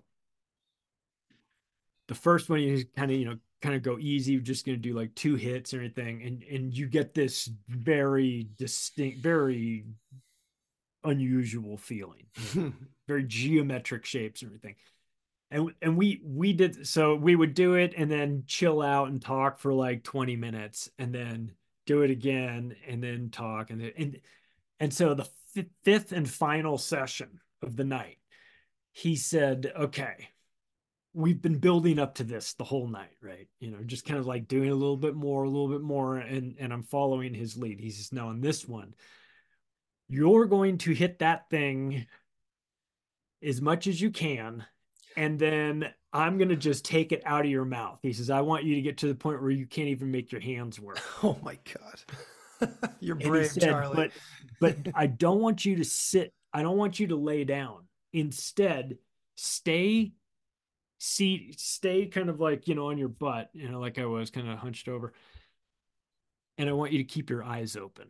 And i want you to tell me what you see.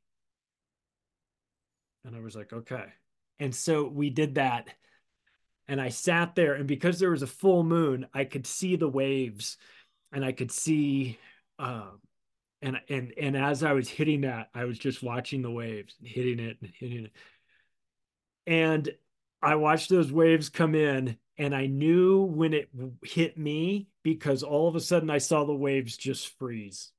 Oh Everything my. just completely stopped.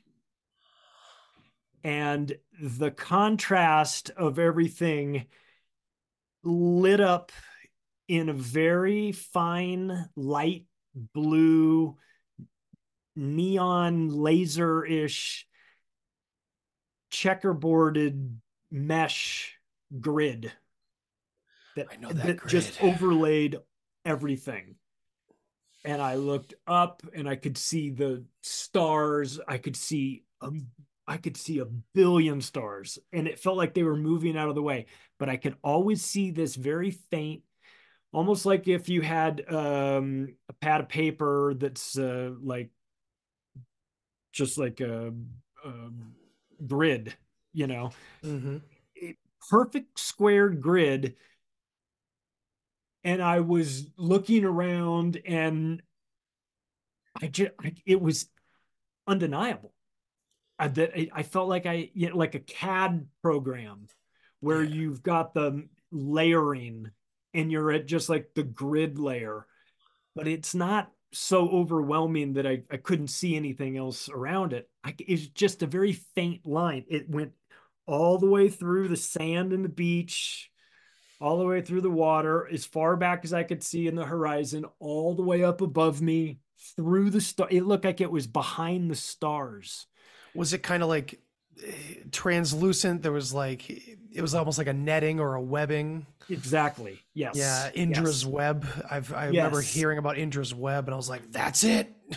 I I got the thing is that because it's, it's because it was Johnny Dollar and and we I have this very unusual but fantastic relationship with him. When I got done, I just looked over at him and he had this big smile on his face. and he said, "Did you see it?" And I said, "The grid?" And he goes, "Yeah." I said, "Yeah, I saw it." He, I said, "How did you know?" He said, "He said I knew that you'd, I knew that you'd want to see it." And I was mm. like, "Fuck yeah, I want to see it!" Holy shit! He's like, "Yeah, holy shit is right." Yeah, that's. And we were trying to explain to each other. We were trying to talk about like so what is this? Are we in some sort of simulation? Are we seeing like the outer parameters of the of this? Are we seeing the math behind it? Are we like are we seeing something we're not supposed to see? Are we in an enclosed system? I'm fine if again, I don't have any energy one way or the other. Right. Just but let me know what I'm working with here. I'd like to just know how it all works. So it felt it felt very much like like like a simulation. Yeah, it's and, hard and, to. Den- and I don't deny. know even really how I feel about that. I don't know if that makes me feel better or worse about things. I haven't really decided yet. Maybe that'll be something that like I'll figure out as I as I go through this process. But like it just that that's that was how I felt about it. Like I feel like I got to see the inner framework of the universe and I don't and I wish I was paying attention in math class. you know? Dude, that was the closest description explanation I've ever heard anyone give me to like my own freaking experience. Like the I the grid, it's not just me. I've heard other people talk about it too, but the way you put it into words was like verbatim how I've had to try to describe it over the years. I would add to it that it felt as if it it, or it was it was amazing how it didn't matter what how many dimensions it had to deal with or how many moving objects it had to deal with or even me my car what, whatever was going on it all somehow fit perfectly into that grid and yeah. it almost doesn't even make sense to say. Eh, no and of course it, we run to the matrix. Of course it's like the closest thing you can think of you know? And yeah and you start to you start to go well i mean if i were writing a science fiction movie right. I'd pull from that. You know what i mean? And oh and yeah. and then you'd see it in in hollywood and someone would say oh there's predictive programming. It'd be like well no it's actually just this shit happened. This, that's the thing. yeah i always like, had that problem did the matrix the the Wachowski brothers, sisters. bro- brothers, uh, did they ever speak openly about DMT? Nothing I could find because you you got me, man. Like I went through every movie I had ever seen after psychedelics, and I was like, and keep in mind, I saw the grid on very, very, very heavy dose of psilocybin mushrooms, not DMT. Oh. But DMT and psilocybin are like one carbon atom apart from each other. Like that, they're the closest psychedelic. I never saw any grids on acid. I saw yeah. lots of snakes for some reason, but uh, yeah, no grid. But um, I forgot where I was going with that. But yeah, I went through every movie uh, I yeah. could imagine. Like, and I remember talking to a good friend of mine.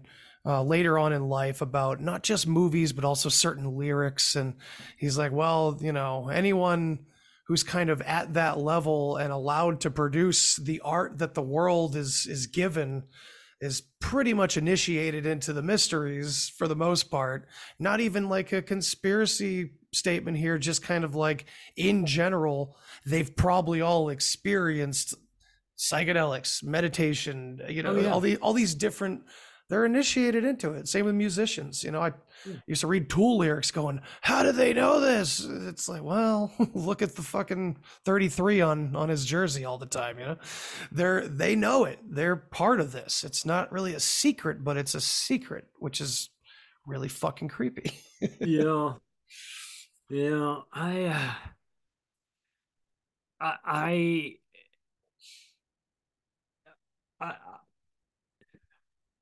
I I don't know what to do to top that DMT experience. You know what I mean? I don't mm-hmm. know where I go after something like that. Um, There's not many places you're and, and it, yeah, and I I'm I'm it, it I you know it took it took me so long to process what what I had gone through because there was another side there was another uh, part of it that happened uh, in like the second session that was of me laying down on this um,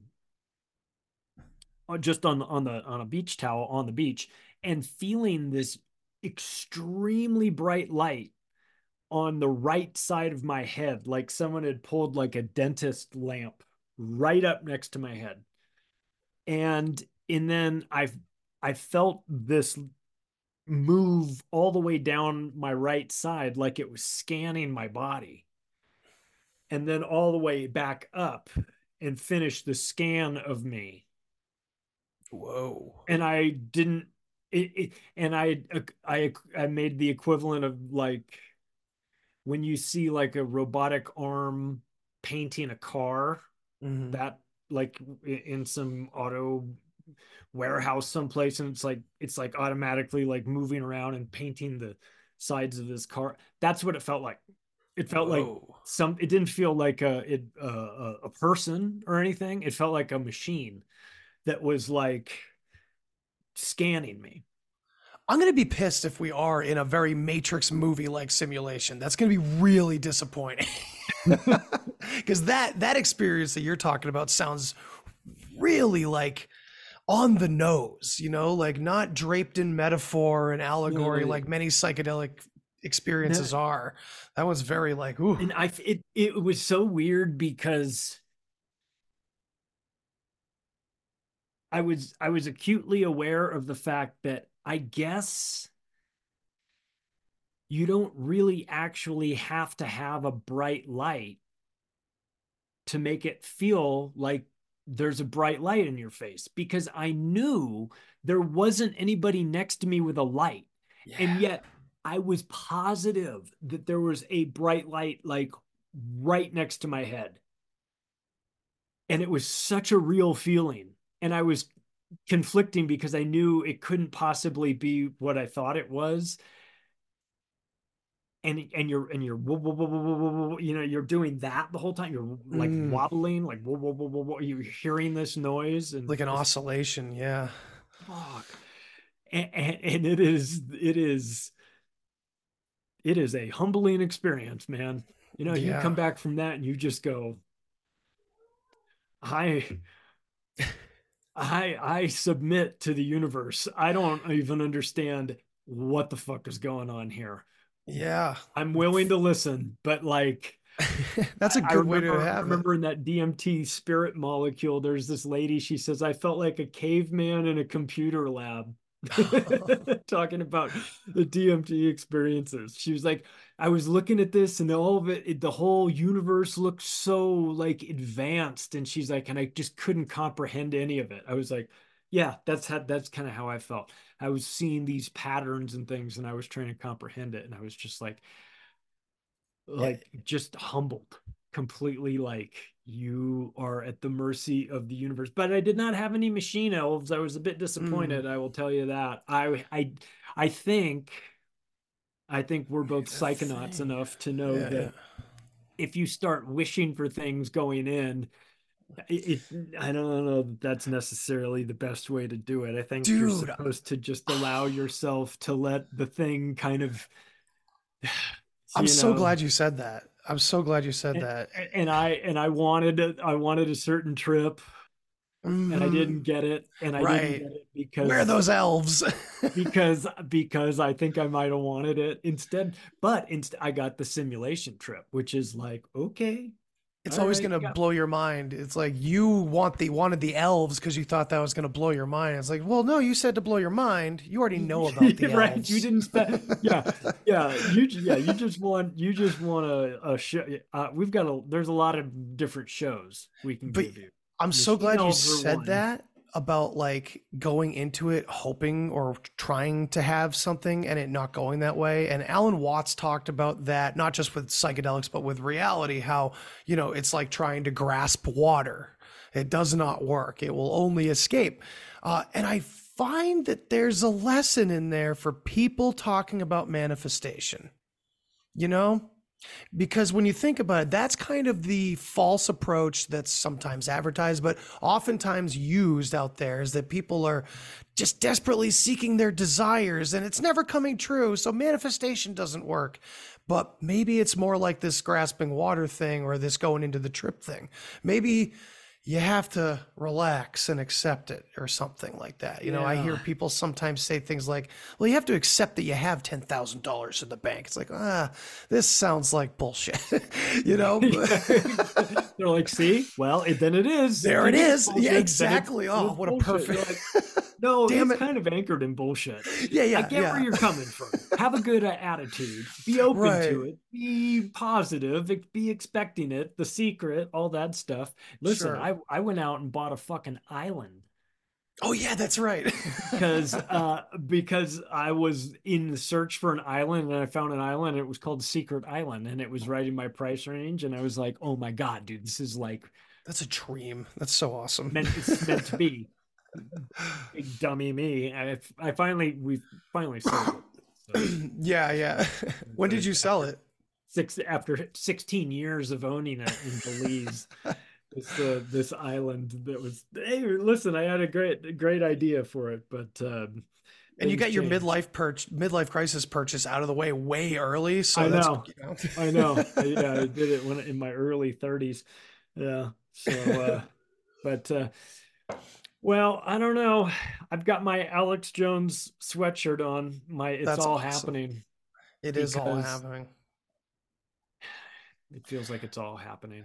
And uh yeah, going into 2024, I, I know that we did kind of talk mostly about things to kind of be worried about, but honestly, just like you said on that episode of your show, it's we we need to be healthily prepared and like you said, the water has receded and we're wandering around. Look at all the neat things that have been uncovered by the receding water line, like, oh, ancient mysteries.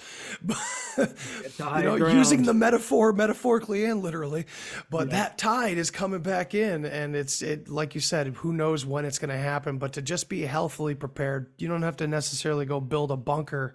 It might help, no. but you no. know. But just just just re re-examine your relationship with the bank i yeah. think that's not an, I think that that you need to understand that the banks are criminal enterprises and that they will take your money because it is legally their money. So like you're that's free information from yeah and that should universe. be a liability anytime not just there, now. Yeah, as soon as you find that information. There you go. Don't trust the banks. Just so and, and you don't have to even make a big deal about it. You don't have to go like act all crazy and tell all your friends to get their money out of the banks. Just quietly go do it yourself. Right. To the yeah. extent that you Lead can. by example. Be proactive instead of reactive. You know, get honest about where things are. It's not the end yeah. of the world. We're going to make it through it. But like, damn right. In the relative calm now, why wouldn't you just get yourself some like silver coins, yeah.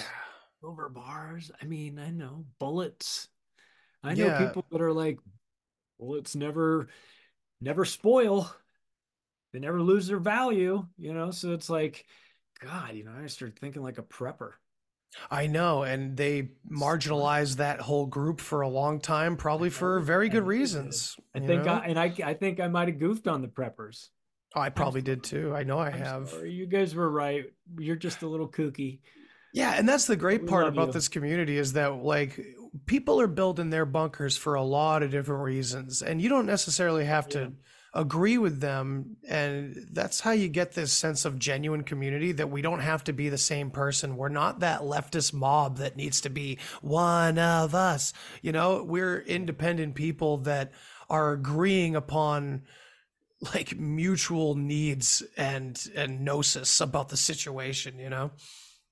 And it's good it, to find everybody. it feels so obvious you know that that there's there's some real problems. But again you can you can mitigate that. You can get yourself to higher ground to the extent yeah. that you can.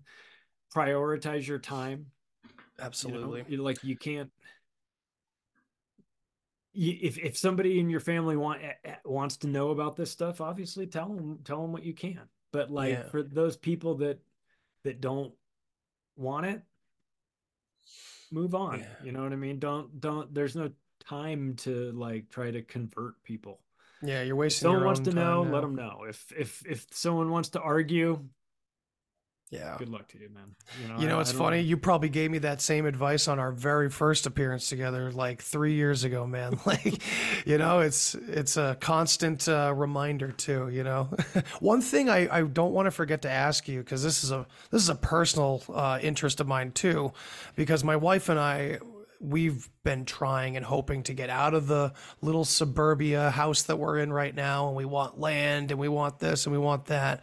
And i know you have a lot of good insight on how the housing market goes and, and we're trying to follow it here and there but what are you what are your maybe not predictions but what's your forecast? What, what's it looking like going into 2024 so I um my background is I have been a real estate broker for 26 years in California and Nevada. And, um, you know, every market is a little bit different, Mhm. but when you're talking about interest rates where they are, they, they, they've gotten pretty high pretty fast. And 7% interest rate isn't the highest, you know, I've seen higher Mhm. but it's really high when it used to just be 3%, you know, two years Yeah. ago. So when that happens really quick, what winds up uh, in the consumer's mind and the, the in the homeowner's mind is that they make a calculation of like, okay, yes, we need to get a bigger house because our family is growing. But if we move from this house into that bigger house, we're trading, we're not just buying a bigger house, we're also now selling the house with the 3% interest rate and having to buy a more expensive house at a 7% interest rate. And that's a deal killer for a lot of people. So they'll they'll take a look at that and they'll say, let's just renovate the house. Let's just deal with it. Let's we're just you know we're just going to stay because we can't. We've got a killer uh, interest rate. So so then you get a lot of people that just maybe want to participate in buying addition, you know, selling a house, buying another, uh, but they can't. They just make that calculation and it's like, nope, not doing it. So that creates problems. Every percentage point higher in interest rates you go, you lose a segment of buyers that just fall out. They're not qualified anymore. You know, as, as it goes to 7%, the debt to income ratio just moves just a little bit in the wrong direction. And now all of a sudden you're, you're no longer qualified for a mortgage. Now they can monkey around with mortgages and they can give you some shitty rates and they can do all kinds of stuff. And that's usually a really bad sign when you start to see things like that. So I'm I think that if I were heavily invested in residential real estate in the United States, I would be looking to sell um, just because it's been so inflated for so long and um, if you can get out now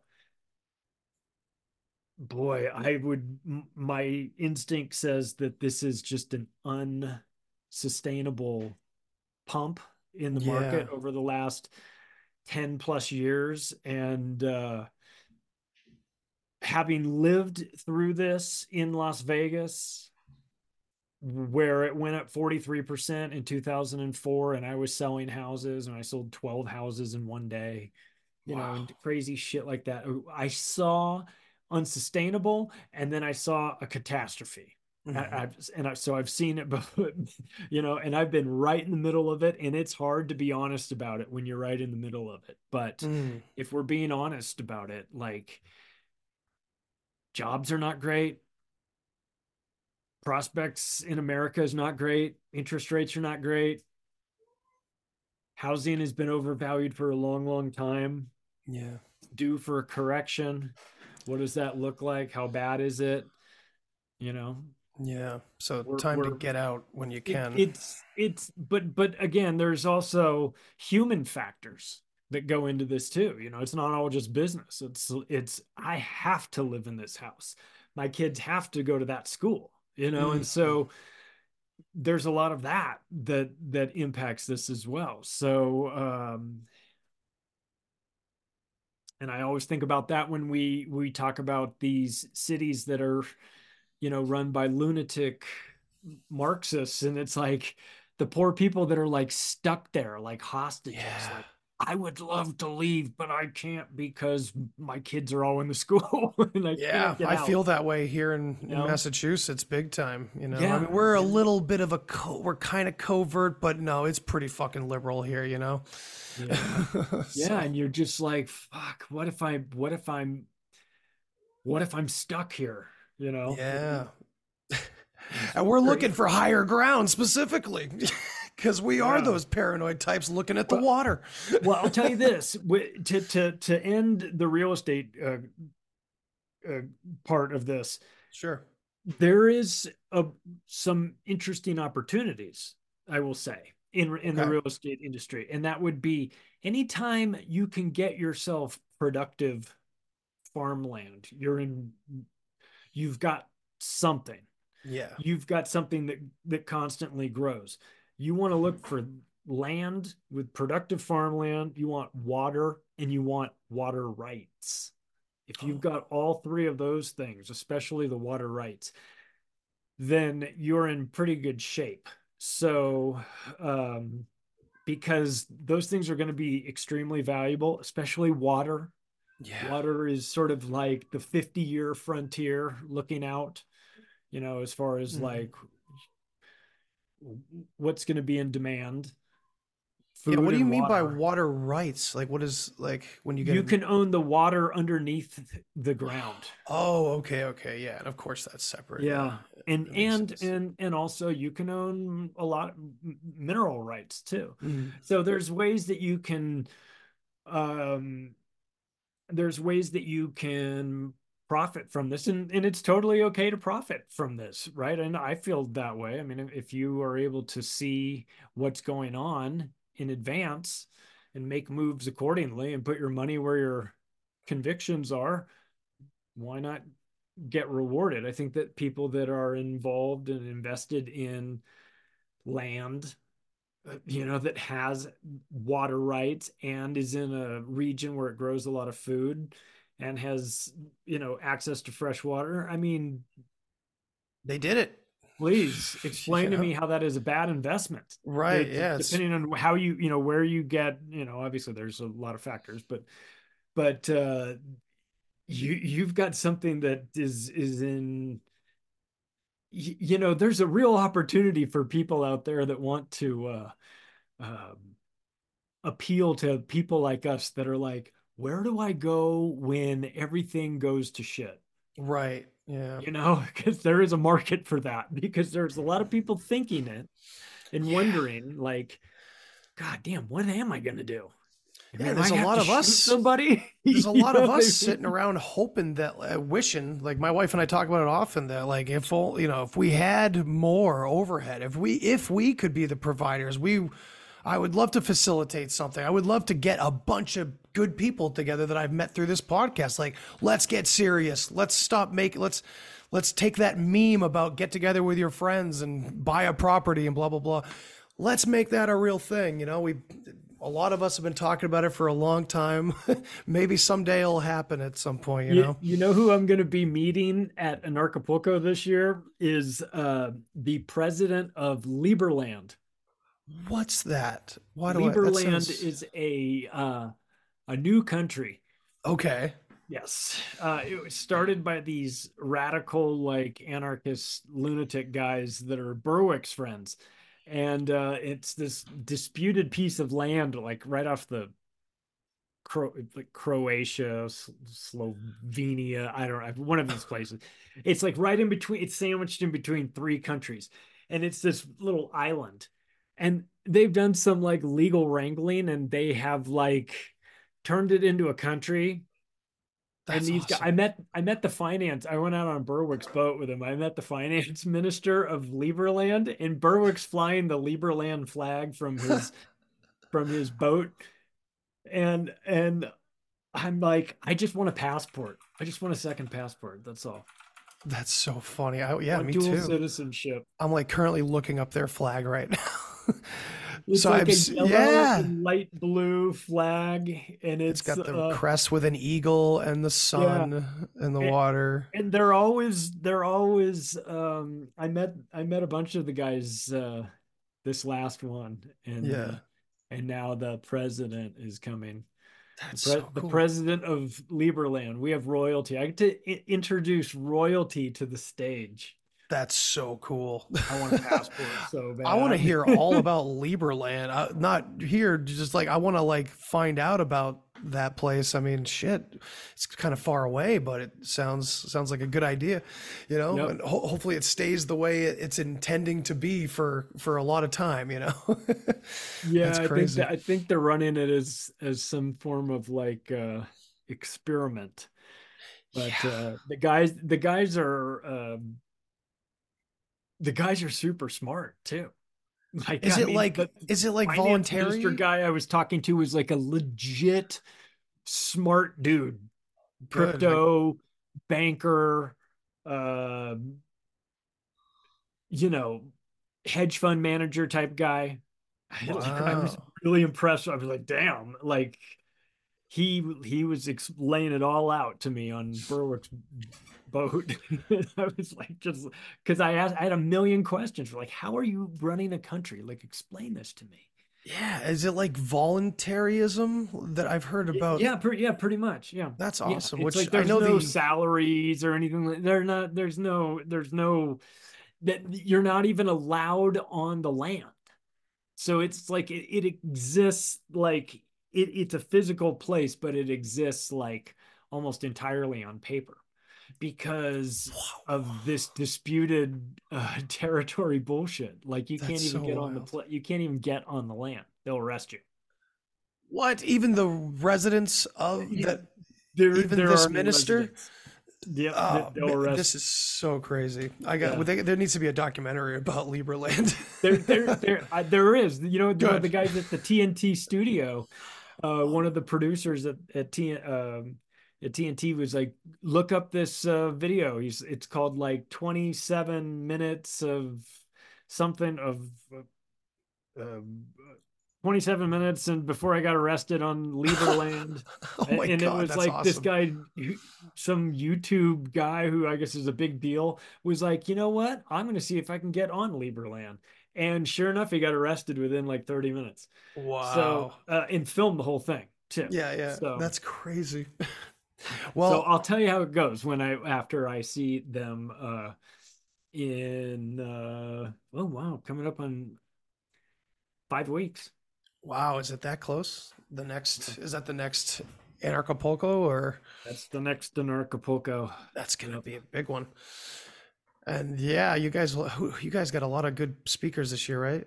Yeah, we've got well, Max Igan Yeah. is is going to be one of them. Larken Rose, uh, Dave. I I got David Icke um, virtually. I I settled with vir- virtually, so I uh, um, I thought I was going to be able to get him to get on the plane because because I saw wild. him in 2019 at, at Anarchapulco. Mm-hmm. And this year, Jeff asked me, he's like, Is there anyone that you really want? And I said, I really want David Icke. And so he's like, Well, go ask him. So, That's so cool, we, man. we split the difference. yeah, So yeah, might as well. Virtually. Then we've got a bunch of the doctors and we've got a bunch of the crypto guys. Uh, there's like, you know, f- the first day is like fuck the government anarchy people, and then the second day is like crypto, and the third day is health and wellness, and the fourth day is like preppers and homeschoolers, and the fifth day is like all of the um naturopathic doctors and all the Del Bigtrees and all the movie producers and all those guys are there on that Friday and then there's like a huge party that night. So that that's basically like what it is. It's just it's Monday through Friday of uh of that. And so I'll be the I'll be the ringleader this year. That's awesome, man. Um Well, which congratulations. is which is fun for me you know it's, a real, it's a real treat for me because it's my favorite week of the year and and uh and to be able to uh get to see it up close is uh a trip. So anyway i hope if anyone is interested in getting the hell out of wherever cold ass place they are in february you can go to anarchapulco.com anarchapulco.com and uh and take a look and see what you think. See if you want to get some tickets and fly down there and um, and change your life and get some cool experiences under your belt instead of buying shit that you don't need. It blows my mind that like HBO did a, did like a documentary and everything because it's like yeah. It's like almost like uh get them a, what what why why did why do they want to know about it like but it's like it's such six-part- but it's such a big thing Six part you know? series on it. yeah and it's like Yeah. no this is supposed to be an under this is supposed to be all of us like what's going on but at the same time it's like it's undeniable what a lot that's that goes on at those, those that conference it's like all those topics you mentioned are so crucial and it's kind of like like i mentioned the trivium earlier we got to learn what's going on from all these different angles and you mentioned some really perfect hot topics like homeschooling and Yeah. and the, all the doctors coming out in defense of all of us non-vaccinated and everything that happened over the past few years like these are all such crucial points on the map that need to be covered you know so i really commend you, you guys for Well, doing this I, I I'm uh, I'm happy to be involved. The team there is super nice. Uh, Mm. I met them. I met them all last year. I mean, obviously, besides Jeff, I knew him. Yeah. But the, but the, they've got great producers uh, on it. So when it came time to like uh, figure out who was going to be the host, I had already been talking to them. I never stopped talking to them yeah after Acapulco, after this last February.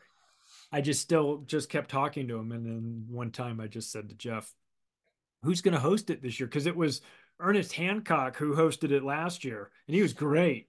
Mm. Because Ernie, I don't know if you know him, but he, Ernie, he talk. He's an old guy, and he talks like this, and talk, talk, talk, and he he will fucking talk for twelve hours straight. whoa And he's that's perfect awesome and and uh and, he's super interesting too but he's very intense and he's super loud and he's perfect for it. So i mentioned it to jeff. I was like I said are you is ernie going to do it again? He goes no no no we don't know who's going to do it. I said oh well let, you- uh, let me let me know if you need me to to help out. He goes oh oh okay would you do you want to do it? I was like sure i'll do it. And he's like okay well then do it. Let's do it. That'd be great. awesome. and i was like okay. Jeff, see, Okay. I've never talked to him, but Jeff, what, every time you've ta- mentioned him, he just seems like he he trusts you. He's just like, all right, cool, yeah, do it. he he he is um he what you see is what you get. Yeah, You know, he spent um he spent he did the most appropriate thing ever. The night our book got released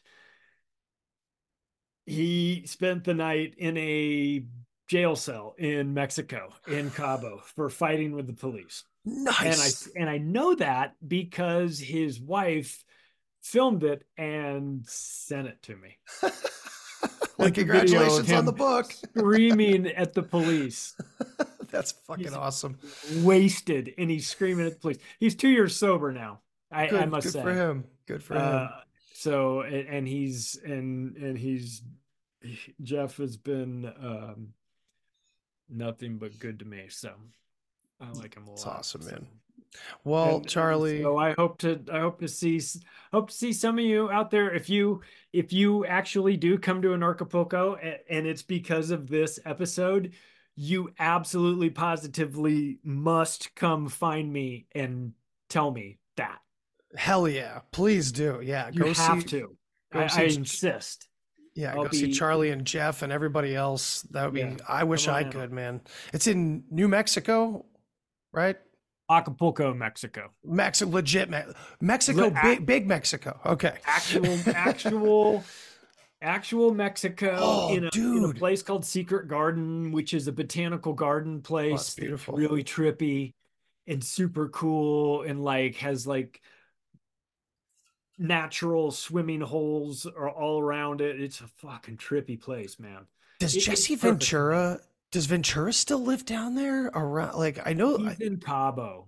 uh, okay, I'm- okay. I'm in Cabo. I'm in I'm in the Baja. I don't know about any Arnocos and polcos. I don't listen to polka music. That was bad. I apologize, everyone.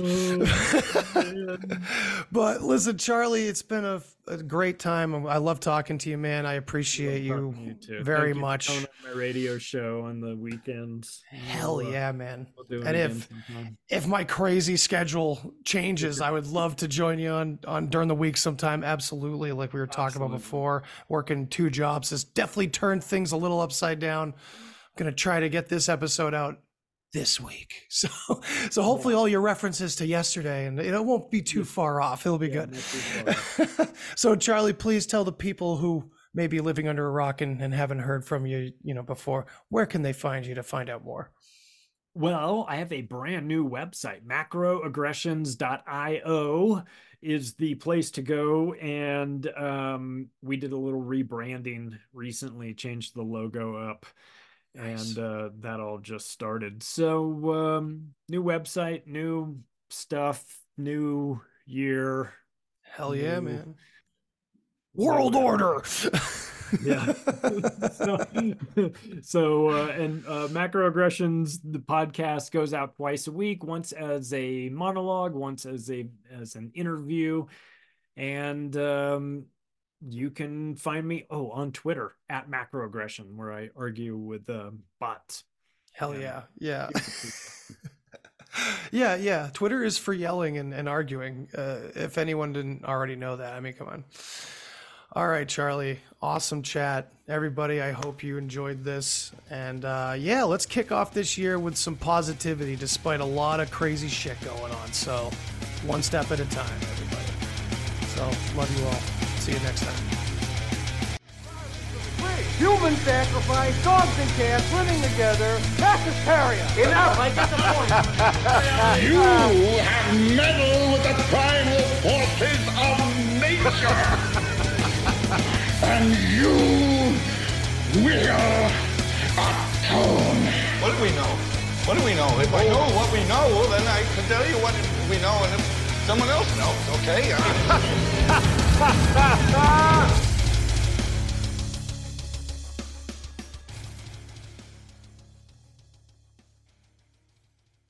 What's so special about Hero Bread's soft, fluffy, and delicious breads, buns, and tortillas? These ultra low net carb baked goods contain zero sugar, fewer calories, and more protein than the leading brands, and are high in fiber to support gut health.